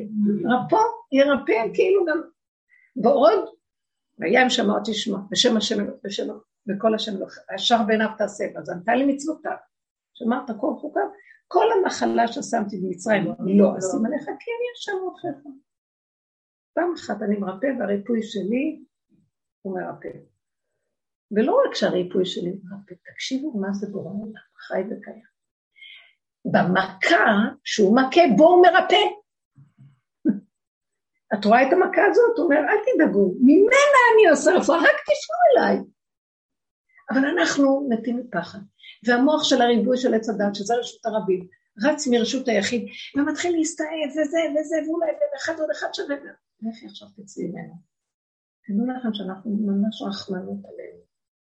וצריך כזה אכזריות עליו. בקשתי ובחרבי אשר לקחתי מיד האמורי, אומר יעקב אבינו. אני לקחתי ממנו את החרב שלו, בחרב הזה אני מכה אותו. מי הוא חושב לו שהוא יוצא לי ככה ויושב לי בתוך המוח? זה לא השני, זה השלישי. זה בתוכי יושב משהו, שכל מה שהשני אומר, אני עושה לזה הר של משהו. ונהיו לי בעיות מהשני. זה לא השני, זה מנגנון הגונב אותי פה, הוא גונב אותי מפה, והוא לוקח את השני רק כאמצעי, כן? כל היום הוא מרקד לי על כולם. אני, זה לא נורמלי. למדנו, אני, אני לא מאמינה. אני לא מאמינה. לא מאמינה. לא משנה אני. אין כזה דבר, יש רק חי וקיים, אני אומר לו שקוראים. אם זה בעודו באיבו, ואני צועקת, נושמת לתוך הנשימה. אני אומרת לו, אבל זה כל מה שיש לי, הנשימה הזאת. אתה יודע מה אני אומרת לאבא אחרי הרבה שנים, ובאמת, והיום כבר יש קיצורי דרך, כי אין לנו כוח לעשות את מה שעשו כאן האנשים שעבדו שנים. אני אומרת, אתה יודע מה, אנחנו כולנו על הגבול, אין לנו כוח, ילדים קטנים, קטנים, טועים במדבר, מתנת חסד בחינם. אני אצעק צעקה אחת ואתה תיתן לי שואה, כי אני לא יכולה יותר כלום. בחינם תעשה לי, אני באתי להתפנק. אני לא מוכנה לעבוד יותר.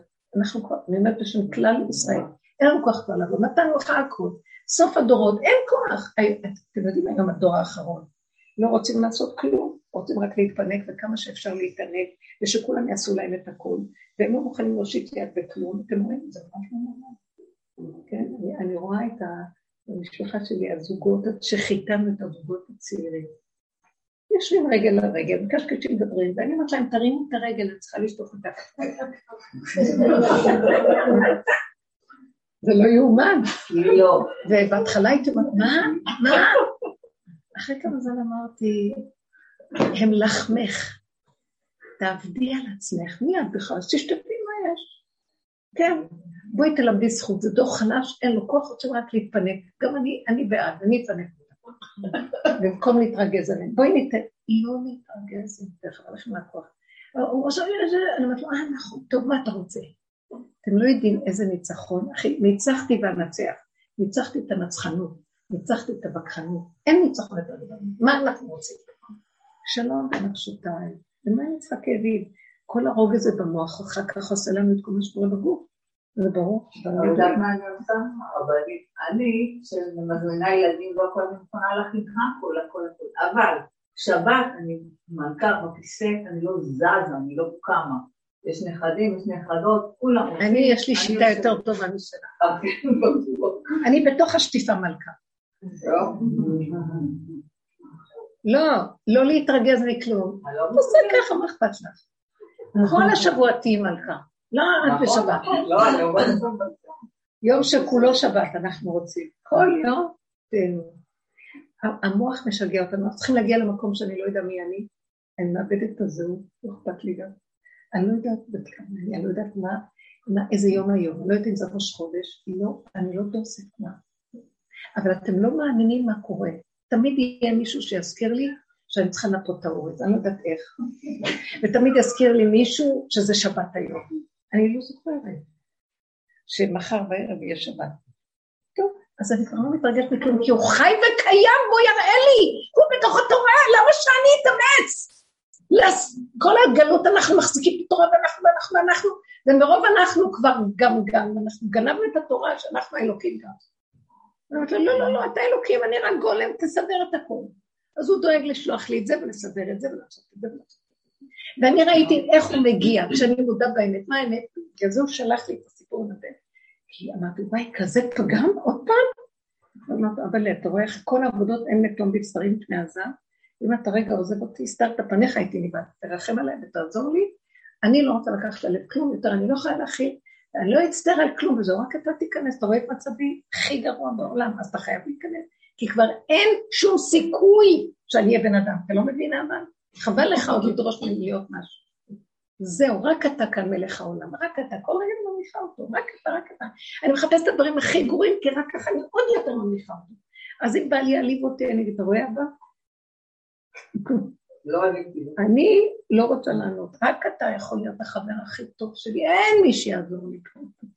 רק אתה, רק אתה. למה אני אבקר? כי יש את היצר של לומר, מה, בשביל מה? אחרי רגע הוא מתבייש.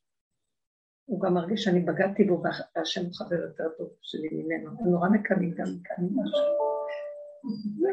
מה לעשות.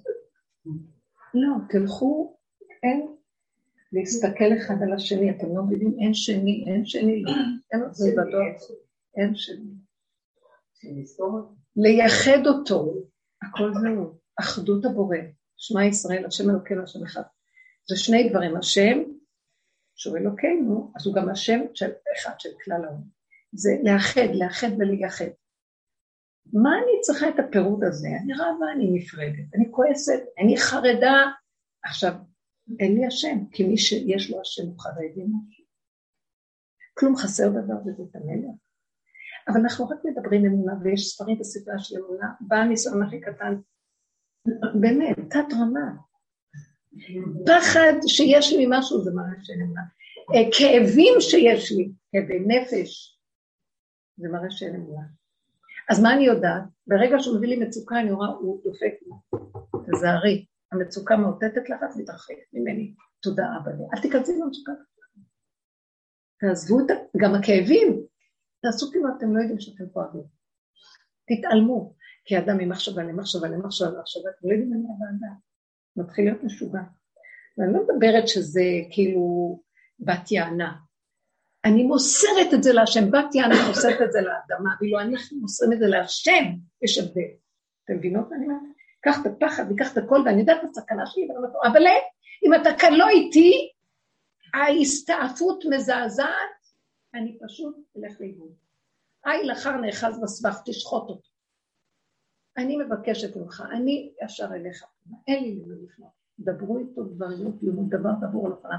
אין לנו כאן חיים, אתם לא יודעים שהכל כאן דמיונות? דברו את הדמיון אליו, דברו את הסכנה אליו, דברו את הכאב אליו, את הפחד אליו, דברו, דברי שיר. אני ראיתי שכבר אין מה לדבר עם בני אדם, כי מיד זה יעשה, המוח הזה רציני, והוא נורא חשוב, מתחיל להיות כבר בעיות. ממש, זה מצב חוצפה של ילדים. לא חוצפה של ילדים. אבל אני לא אגיד לו. אני, הכלל הוא כזה, אם הוא מתחצף, מישהו שלח אותו להתחצף אליי, מה רוצים להראות לי? א', שאני בדיוק עושה אותו דבר, לא למישהו אחר או להשם, או לא יודעת למה. אז בגלל זה אני ישר מתגוננת, כי זה מוכר לי מאיזה מקום. אז כשאני רגע נעצרת ולא מגיבה, האיפוק הזה מאוד מאוד חשוב, לא להגיד מיד. כי ברגע שאני מגיבה מתוך המקום שעוד לא התבוננתי מאיפה זה בא, אז אני מגיבה מתוך עץ הדעת, מתוך רשות הרבים וההסתעפות. וזה, הילד לא יקשיב לך, והוא יעשה, הוא יפחד ממך, את מאלפת אותו, אבל לחנך אותו לא חינך. אז כדאי לא להיות במקום הזה, ואז אנחנו, עדיף לפעמים לשתוק ולהאמין ואז בפנים להיכנס ולעשות עבודה. זה נורא כואב לי אבא שהוא ככה עשה, אבל אני אומרת, כי כתוב בתורה, כבד את אביך ואת אמך. פתאום אני מאוד תורנית. ואני באה לגאול את כבוד התורה. ואז אני לא מבינה איזה קיטוג אני עושה על עצמי. כי אם התורה אומרת, כבד את אביך ואת אמך, זה מצוות עשה שהילד צריך... אה, אז גדול המעשה יותר מן העושה. את גורמת לו לא לכבד אותך, למה הוא מתחצף? שימו לב. אם אני עוד באה להוכיח אותו, הלוא לא סתם שהוא מתחצף, הוא ראה את זה באיזשהו מקום, הוא מקבל משהו, ההורים, הבית מקריב לנו, אנחנו לא שמים לב. אז לשתוק יותר טוב, ואז אני עושה חשבון, ואני אומרת, אוי, זה מחייב אותי אם כן, יותר תגידי לא לקטרג. עליי, עליי אני מקטרגת. כי קודם למצווה מי שגורם שזה, הוא רק מצווה לכבד. כשההורה הוא לא מתנהג כשהוא ראוי לכבוד, אתה נעלה. אתם מבינים מה אני אומרת? תדעו לכם, אחרי כל דבר שאנחנו באים להגיד, יושב ומקטרג מעל, וישר עושה ככה. הוא מטעה את האדם, ועושה לו את כל הבעיות שלו, מטעה בתף וגם בתה. אחר כך הוא עולה למעלה על קטרג עליו, אחר כך אה, השם אומר, טוב, יש חוקים, אתה צודק, תרד ותפליק לו. נו, ועכשיו אין לי בכלל להתחיל לדבר כלום. אז מה שאני עושה, אני מסתכלת, מתבוננת. יכול להיות שלפעמים בשפה רפואיה אני יכולה רק אה, להגיד איזה מילה, אבל לא מהמקום של הרצינות. אפשר לשחק אותה מול ילד ולהגיד לו, אבל כשבפנים אני יודע שאני יותר גרוע ממנו. אבל כלפי חוץ אני אומר לו, שאני יודעת לדבר ככה. גם אני לפעמים עושה את זה, אבל בינינו זה לא כדאי לך. אז אני משתתפת איתו, ואני לא אומרת לו את זה ברמה הזאת של שזה כעס, שזה כעס מהישות והאגו שלו. אז הוא מבחין בזה, ילדים נורא קוטים עדיף לנו לשבת תעשה, לא להגיד מדי לא זה, וגם לשבת בפנים ולדבר עם השם. כל הקבוצות שאנחנו רק דיברנו על עבודה, איך לעבוד עם עצמנו בשקט? או אופירה, כל אלה ששנים פה איתנו, אה, פשוט לעבוד בשקט. אז את אומרת, אז מה, ילדים אה, ככה יגדלו בלי ש... תדעו לכם, זה דבר אה, ניהולי. כשאדם עושה עבודה בפנים, השם משלם לו שכר טוב. הילד מתבייש לבד, הוא לבד יודע. מרגישים את האנרגיה הזאת, שההורה הוא פנימי. הילד ירגיש, או כמו שאת לא עונה לבעל ובפנים את אומרת, לא סתם אומר לי ככה, אתה אומר לי מה הוא יגיד, אחרי כמה זמן אני סליחה שאמרת לך כך וכך, אני יודע שלא הייתי צודק. ממש זה דברים שקורה. בתוך שנייה זה קורה. אם את מתאפקת, אם את רואה אותו שנייה אחת, הוא הופך לך את הכוח. חי וקיים, חי וקיים בתוכנו, לא יאמן. אני רוצה להגיד לכם שאני ממש מרגישה, אנחנו כבר מתגלשים לימות המשיח. מה שחז"ל אמרו, ימות הגלות, מתחילים להיפסק. אפילו שעם ישראל מאוד קשה לו לוותר על הגלות, בכל אופן משהו מח... מתחיל להשתכלל, להשתח... להשתלשל למקום חדש. אה, אז יש שמות הגלות ויש קיבוץ גלויות שאנחנו יודעים בימינו אנו. בואו נגיד בעבודה הפרטית איפה הייתי שמה את זה. הגלות זה תודעת עץ הדת, כן ולא, והמלחמות, החרדות, הפחדים וההתנהגויות של המידות השונות וזה, העיקר ספרייה מהלכת בראש חמור נושא ספרים, זה הגלות. אה, קיבוץ גלויות זה העבודה שאנחנו עושים על עצמנו, אל תעני לו, תצמצמי את המוח שלך פנימה, שימי את הראש בתוך המידות ותתחילי לראות את עצמך, מה את רוצה מהילד, מה יעשה הילד ולא יחטא, אבל זה אנחנו גורמים, אבל השני אנחנו. זאת עבודה פנימית פנימית, זה בחינה של קיבוץ גלויות. קבץ לנו את הכוחות, את התודעה פנימה לתוך הבשר, המידות. אז אנחנו כבר לא מתהלכים עם ראש בשמיים, כאשר אין לנו בכלל קשר למידות שלנו. אין תוכו כברור. כאן אני לוקחת כבר את המוח ומכניסה אותו לתוך המידות, ואני אומרת, תשתקי, אין לך מה להגיד. קשוט עצמך תחילה. אחרי זה מתחילים להיכנס למקום שעושים המון עבודה כזאת, שכמו שאמרת לכם בסוף, מה, אחרי כל העבודה עוד קופץ לי השב הזה? אם כן, אין לי מה לעשות נגדו, מוחשי, אבל זה גדול עליי, זה הנחה שזה לא אני, זה תודעה שתהיה קיימת גם אחרי שלוש אלפים שנה. זה תוכנה כזאת, אתה מוציא אותה במחשב, אתה מכניס אותה במחשב הפניו. תוציא אותה במחשב שלי, אין לי כוח, המחשב צריך להיות רקע עכשיו, גולם, גולם. זה נקרא, נכנסים לימות המשיח. אנחנו מתחילים להשתלשל לימות המשיח, ואחר כך תחיית המתים. ימות המשיח זה עוד הספיחים של העבודה, עד שאנחנו מגיעים למקום של הגולם.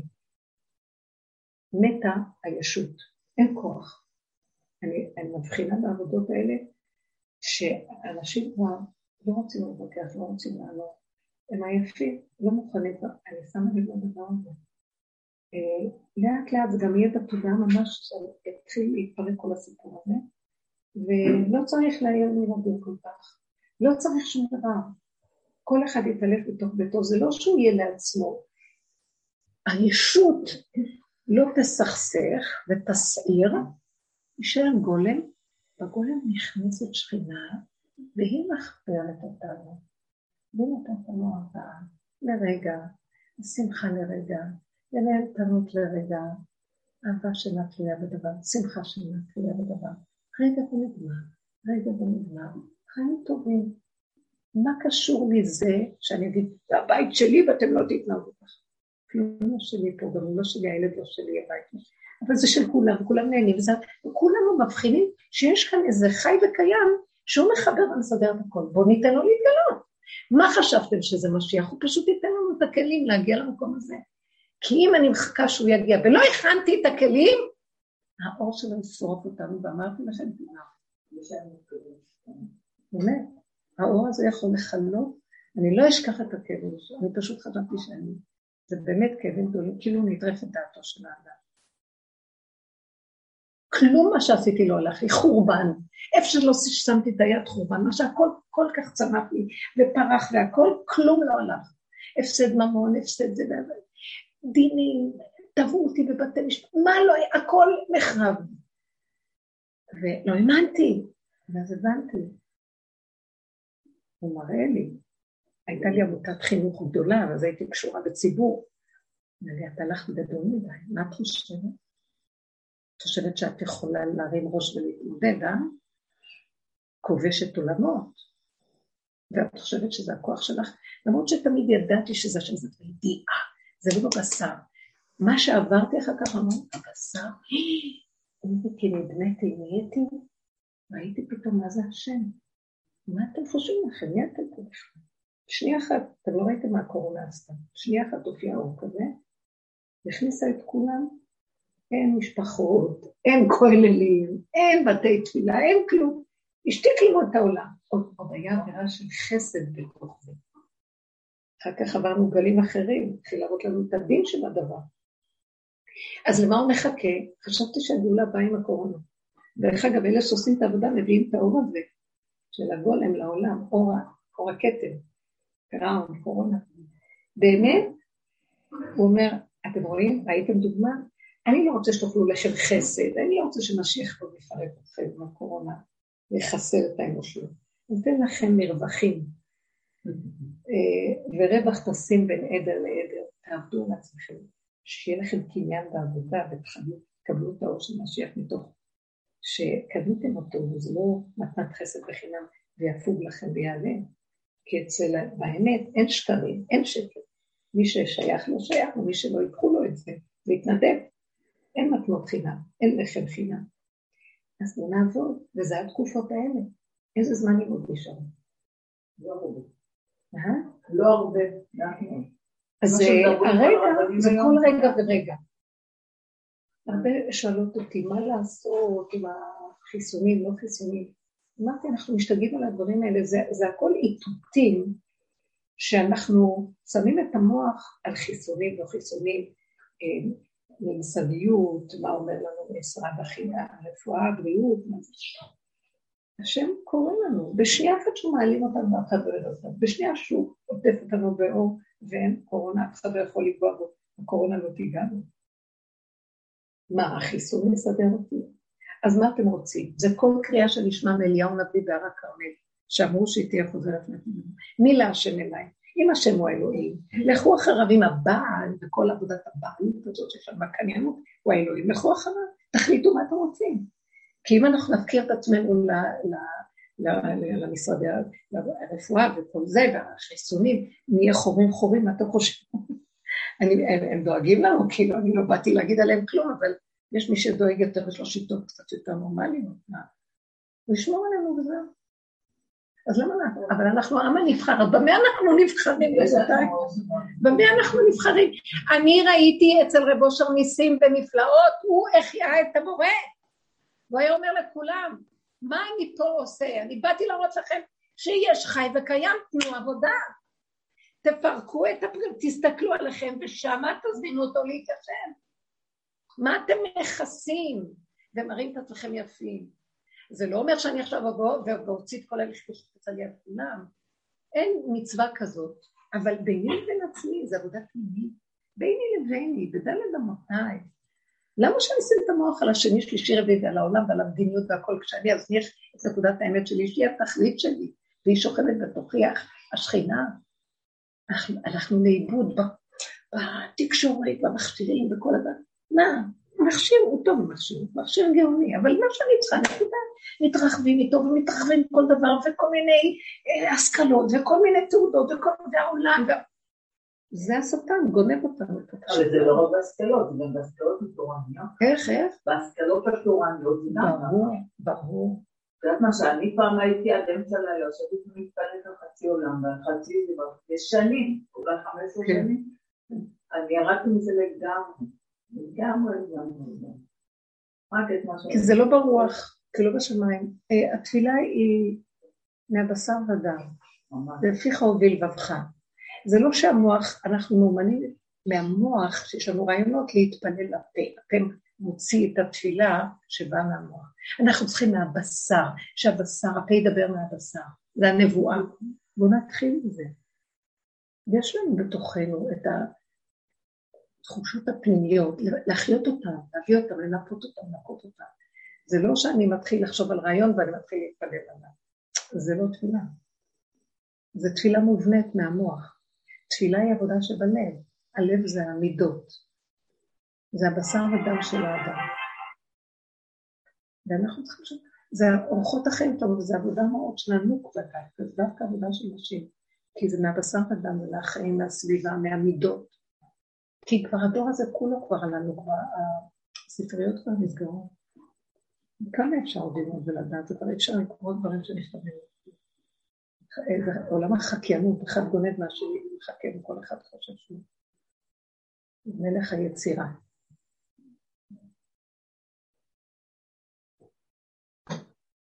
מהנקודה שפשוט של להכיר ולהתבונן, להשתמש בכל תנועת החיים מסביבנו, תהלוכת החיים, ביני לבין עצמי במחשבות שלי והרשת, ביני לבין השני והשלישי והפני הבית, ומזה לעשות עבודה.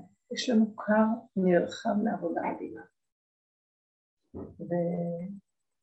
ולקרוא בשם השם, אברהם אבינו היה הולך וקורא בשם השם. הוא יידע את, הש... את העולם שיש השם. אבל הוא יידע אותו מהאור של הנשמה הגבוה. ויעקב מהאור של הפח, מהאור של הרוח, תורה ושכל, שזה עם ישראל נקרא אחרי יעקב, בית יעקב לכוונך. ויצחק אבינו מיידע אותו בתוך הגוף הפשוט, סוף, קץ, כל בשר בא לפניי. מבשרי חזה אלוקה. אנחנו כבר דור של הפשטות. לא צריך פילוסופיות, לא צריך כלום. מהחוויה הפשוטה. איזה צניעות זה שאדם בדלת אמותיו חש שיש מי שמנהל אותו, רואה סיבות. המוח מסעף לנו שלא נוכל לראות סיבות. השם אין לו גוף, אין לו דמותו. איך אני רואה אותו בעולם? הוא שולח סיבות. פתאום הוא שלח לי מחשבה. ואז אני הולכת ואומרת, טוב, אז בוא, אני רואה הדלת נפתחת לי, כל מה שאני אומרת נעשה, אז הנה אני רואה אותו, הוא מצליח אותי, הוא עושה אותי, אני אומרת לו, תודה רבה. ופעמים הפוך, אז לא, הנה הוא. מה, את חושבת שירד לי עם איזה גוף? מלאכים יכולים להתגלות פה, אבל תדעו לכם, מלאכים, בני אדם במדרגה שאני מדברת, הם יותר גדולים ממלאכים. מלאכים הם יצורים פחותים מהבני אדם. כל הבריאות הקודמות, כתוב שהקדוש ברוך הוא היה בורא עולמות ומחריבן, לפני הבריאה הזאת. למה? כי לא היה בהם בריאת אדם. אז לא היה לו תועלת מהעולמות. ברא אדם, מה זה אדם? אתם יודעים מה זה אדם? אלוקות בגוף. אבל אכלנו מעץ הדת, ברחה אלוקות ונכנס נחש, שכאילו אלוקות. טוב, אז כל העבודה היא לפרק אותו, ועוד פעם השכינה קמה מתוכנו, היא לא באה משם, היא באה מלמטה. צמח דוד הבטחת הצביעה, אבן השתייה. נקודה קטנה שיש בה אמת ריכוזית, מפריחה את הכל. אז הוא רוצה לקום מתוכנו. איזה יופי זה. בואו נסגור את החלקים העליונים, הם מלאים נחשים והטרדים, מלאים תולעים. אתם יודעים שבראש של הבהמה יש תולעים וגם של הדגים, לכן לא אוכלים ראש. בדרך כלל הראשים, תמיד בשמירת התולעים אומרים לא לאכול את הראש של הבהמה, כי בראש יש הרבה תולעים. זה המנגנון, המנגנון של התודה. ילדים קטנים, שמחים, אוכלים, שותים, לומדים, חיים את הרגע, אפילו אם יוצא להם משהו, זה רק לרגע.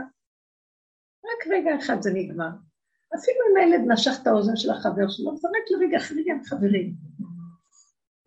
אצל המבוגר זה הופך להיות מלחמה, ויוצאים ושולחים חרדות, ויש נקמנות עולם, וחשבונות רבים. ילדים קטנים. זה לא אומר שלא יהיה איזה נקודה, אבל זה, זה נגמר מהר ואין איזה רשימה. זה מאוד יפה להיות פשוטים, נקיים, ננקה את הכלים. זה בריאות הגוף. בריאות הגוף. דעו לכם שהגוף, האמת נמצאת בגוף. הסוף יהיה שאנחנו נעריך את הגוף יותר מאת הרוח. כי הגוף הזה, לא שהגוף אה, יורד פה איזה סוד מאוד גדול. הנשמה זה אור מאוד גבוה שנמצא, הגוף לא יכול להכיל אותו. אז הוא תמיד חופף מעל האדם, כאילו החלק העליון שמעל האדם. אבל האור הגנוז זה הנשמה של הנשמה, שממנו הנשמה נלקחה. איפה המושב שלו? אם הנשמה לא יכולה להיכנס לגוף, היא לא מכילה, הגוף לא מכילה. אבל האור הגנוז אוהב דווקא את הגוף ובמקומות הכי חשובים של הגוף. זה המושב שלו. לעולם יאמר אדם, ידע אדם, במסכת תענית, שקדוש שרוי בתוך מאיו. בתוך המקום הכי יפה, שם שרוי האור הגנוז. האור הגנוז אוהב את הגוף, את החומר.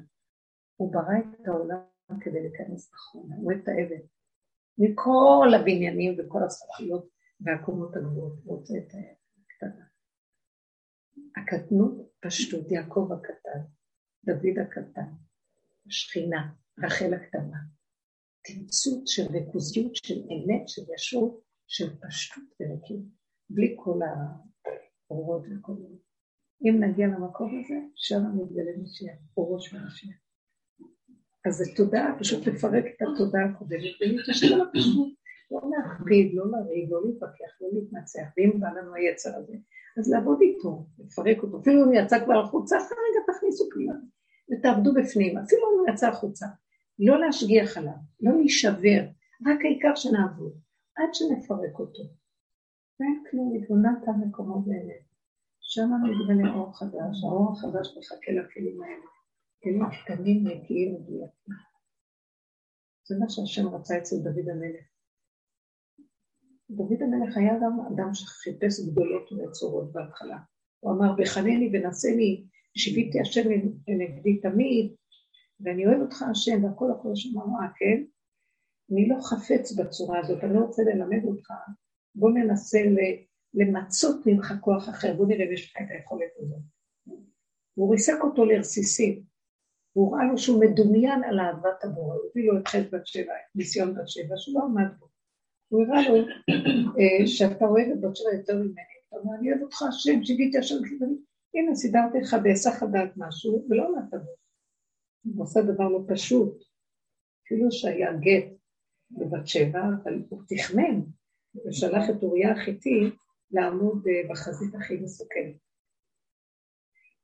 ואז הוא נבהל עם מה שהוא עשה, ואז הוא אמר ככה, עכשיו, השם אומר אז תודה באמת, אתה אוהב את השבע יותר ממני.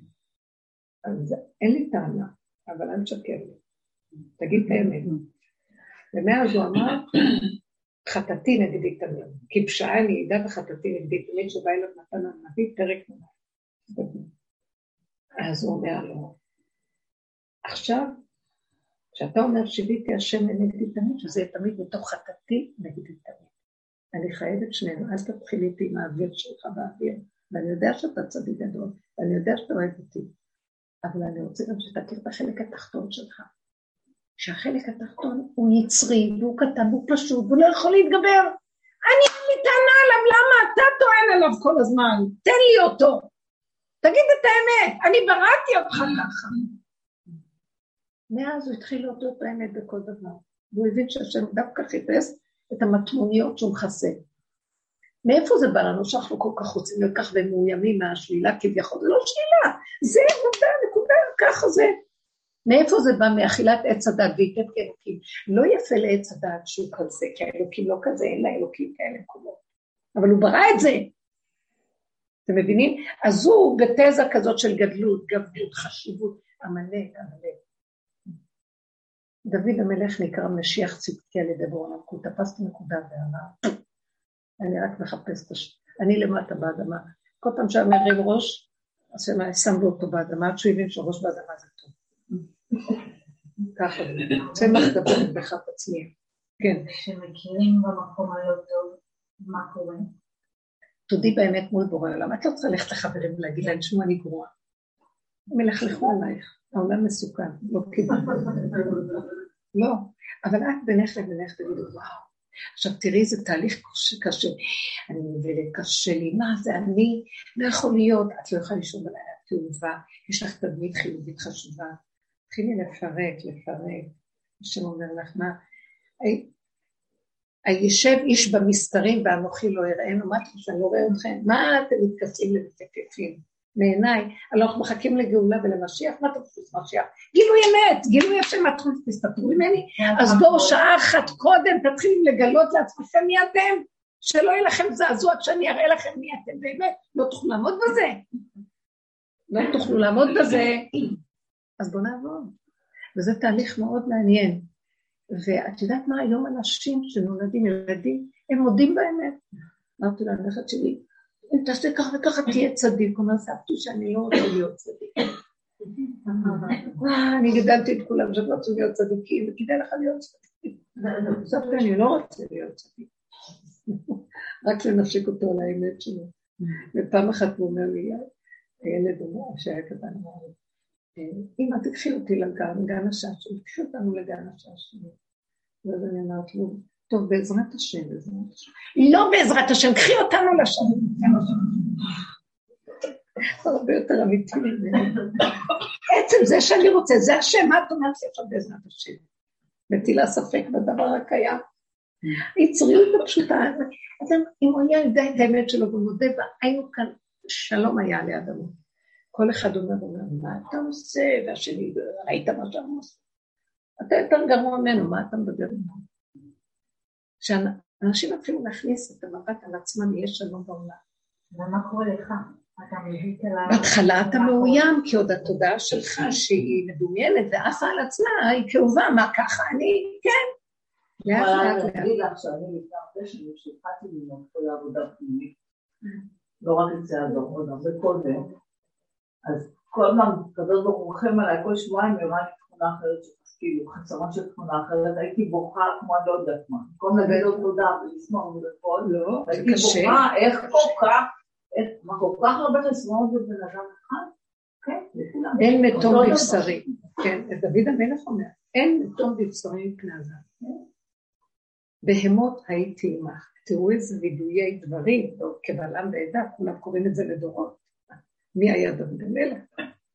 זאת האמת, חבר'ה זאת האמת. ותראו, אנחנו קוראים כאלה דברים גרועים, והשם נתן לו, נתן לו חן בעינינו עד שאנחנו משתגעים עליו, הוא אומר שהוא זבל, ואנחנו משתגעים עליו. כי אפשר שאתה תגיד את האמת שלך, אני כבר אסדר לך את הכל. מה אתה דוגל לכבוד שלך ועושה מלחמה של הכבוד שלך? אני אסדר לך אותם! תנו לי להתגלות. גנבתם לי את המנדט של הגיבות, שהחיים שלי, ואתם גנבתם את הכל, ואני כאן. בעולם נעלם השם, אין השם, קוראים לזה עולם. בואו נחזיר אותו לעולם שלו, זה שלו. אז להשתפר, להתקדם, זה רק ממנו? איך? להשתפר, להתקדם, זה רק ממנו, זה לא קשור לעבודה. ההשתפרות וההתקדמות היא תהליך הפוך מהאמת. אחורה פנה. זה בדיוק הפוך. כי זה רק התודה של עץ הדעת, אני עוד מעט אהיה במקום אחר, אני אשתפר, אני אלך, וכל הדורות היו חייבים להיות שם. כי היינו צריכים, אתם יודעים, חשבתי לעצמי, למה כל הדורות, זאת הייתה עבודה, ואי אפשר לדבר את הדיבורים האלה. כי היינו צריכים, מה שנקרא, אה, לאכול אותה עד הסוף. תאכלו אותה. אתם, אתם רוצים לגדול ולהיות גדולים? תנפחו את הבלון עוד, יש עוד מקום לנפח. לקראת הסוף מנפחים ומנפחים ומנפחים, ובשנייה הוא מראה לנו את הכלום שלנו. תקשיבו, אתם לא רואים איך הבני אדם נראים. ברגע אחד גוזרים עלינו גזרות, אף אחד לא יכול לעשות כלום. בשנייה אחת לקחו לנו את הפרנסות, בשנייה אחת נשכבנו כולנו בשנייה, בשנייה, מי אתה בכלל, אדם? אז מה ההבדל בין ה...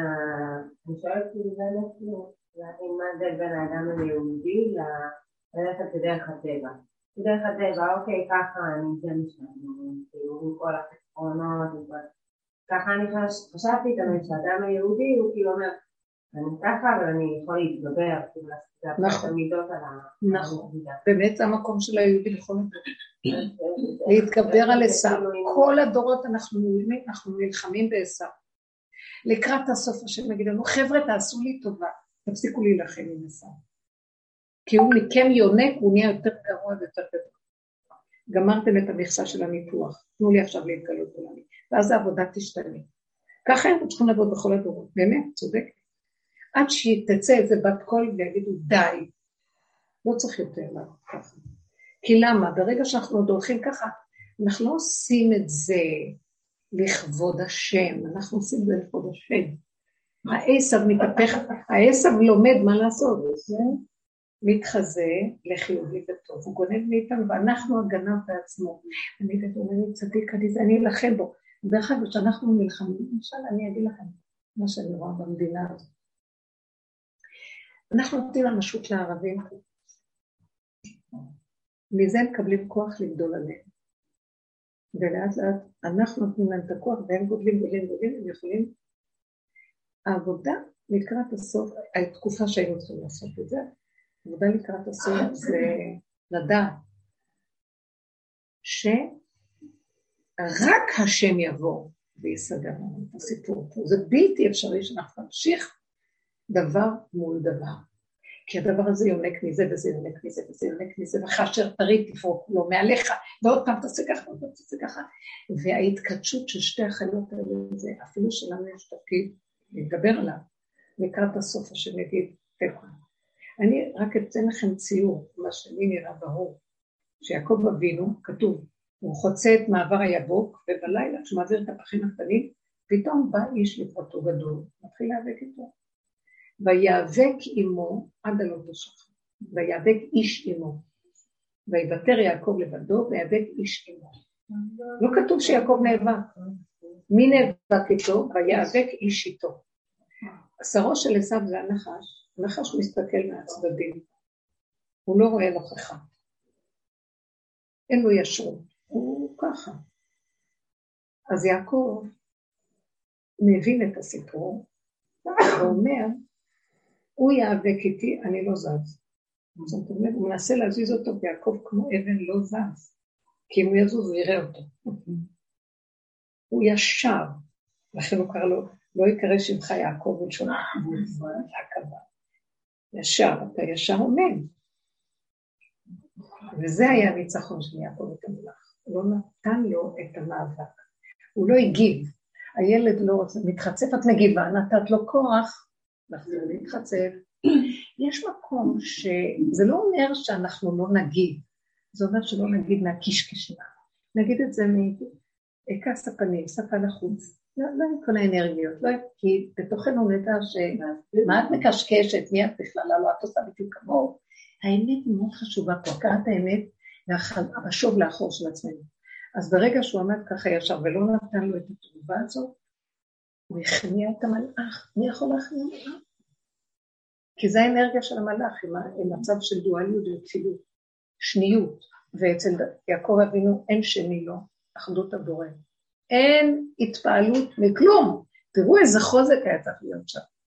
זה מה שאנחנו צריכים כשאנחנו עובדים פה. אז הילד אמר, אני באה להגיב, אני אומרת לעצמי, לא, זה מאבק. כי הגאווה רוצה לענות, החרדה רוצה לענות, הכעס רוצה לענות, נצחנות רוצה לנצח. זה מלחמה, זה מלחמה עם שרו של השר. ואנחנו נוכל לו, לא להגיב, רק לבוא למטה ולהגיד, אבל קח את זה אליך. כי אני אגיב, אני, אני אומרת לו, אני לא אעמוד בזה, עוד קצת אני אגיב. אנחנו חמים לזה ואנחנו רגילים כבר, קלקלנו פה. ולקראת הסוף תתפסק העבודה של התגובה, לא מגיבים. כמה שפחות, לא בכוח יגבר איש, כי אם ברוחי אמר השם, ויהיה כאן גילוי של משהו שהוא יטיל נקודת פחד אחד. הפחד הזה שאנחנו עובדים איתו, לא להגיד את זה החוצה, פחד שהוא יסוד כל המידות, הכעס, הכל נובע מהפחד. מהפחד, כל מה שאת עונה לילד זה הפחד.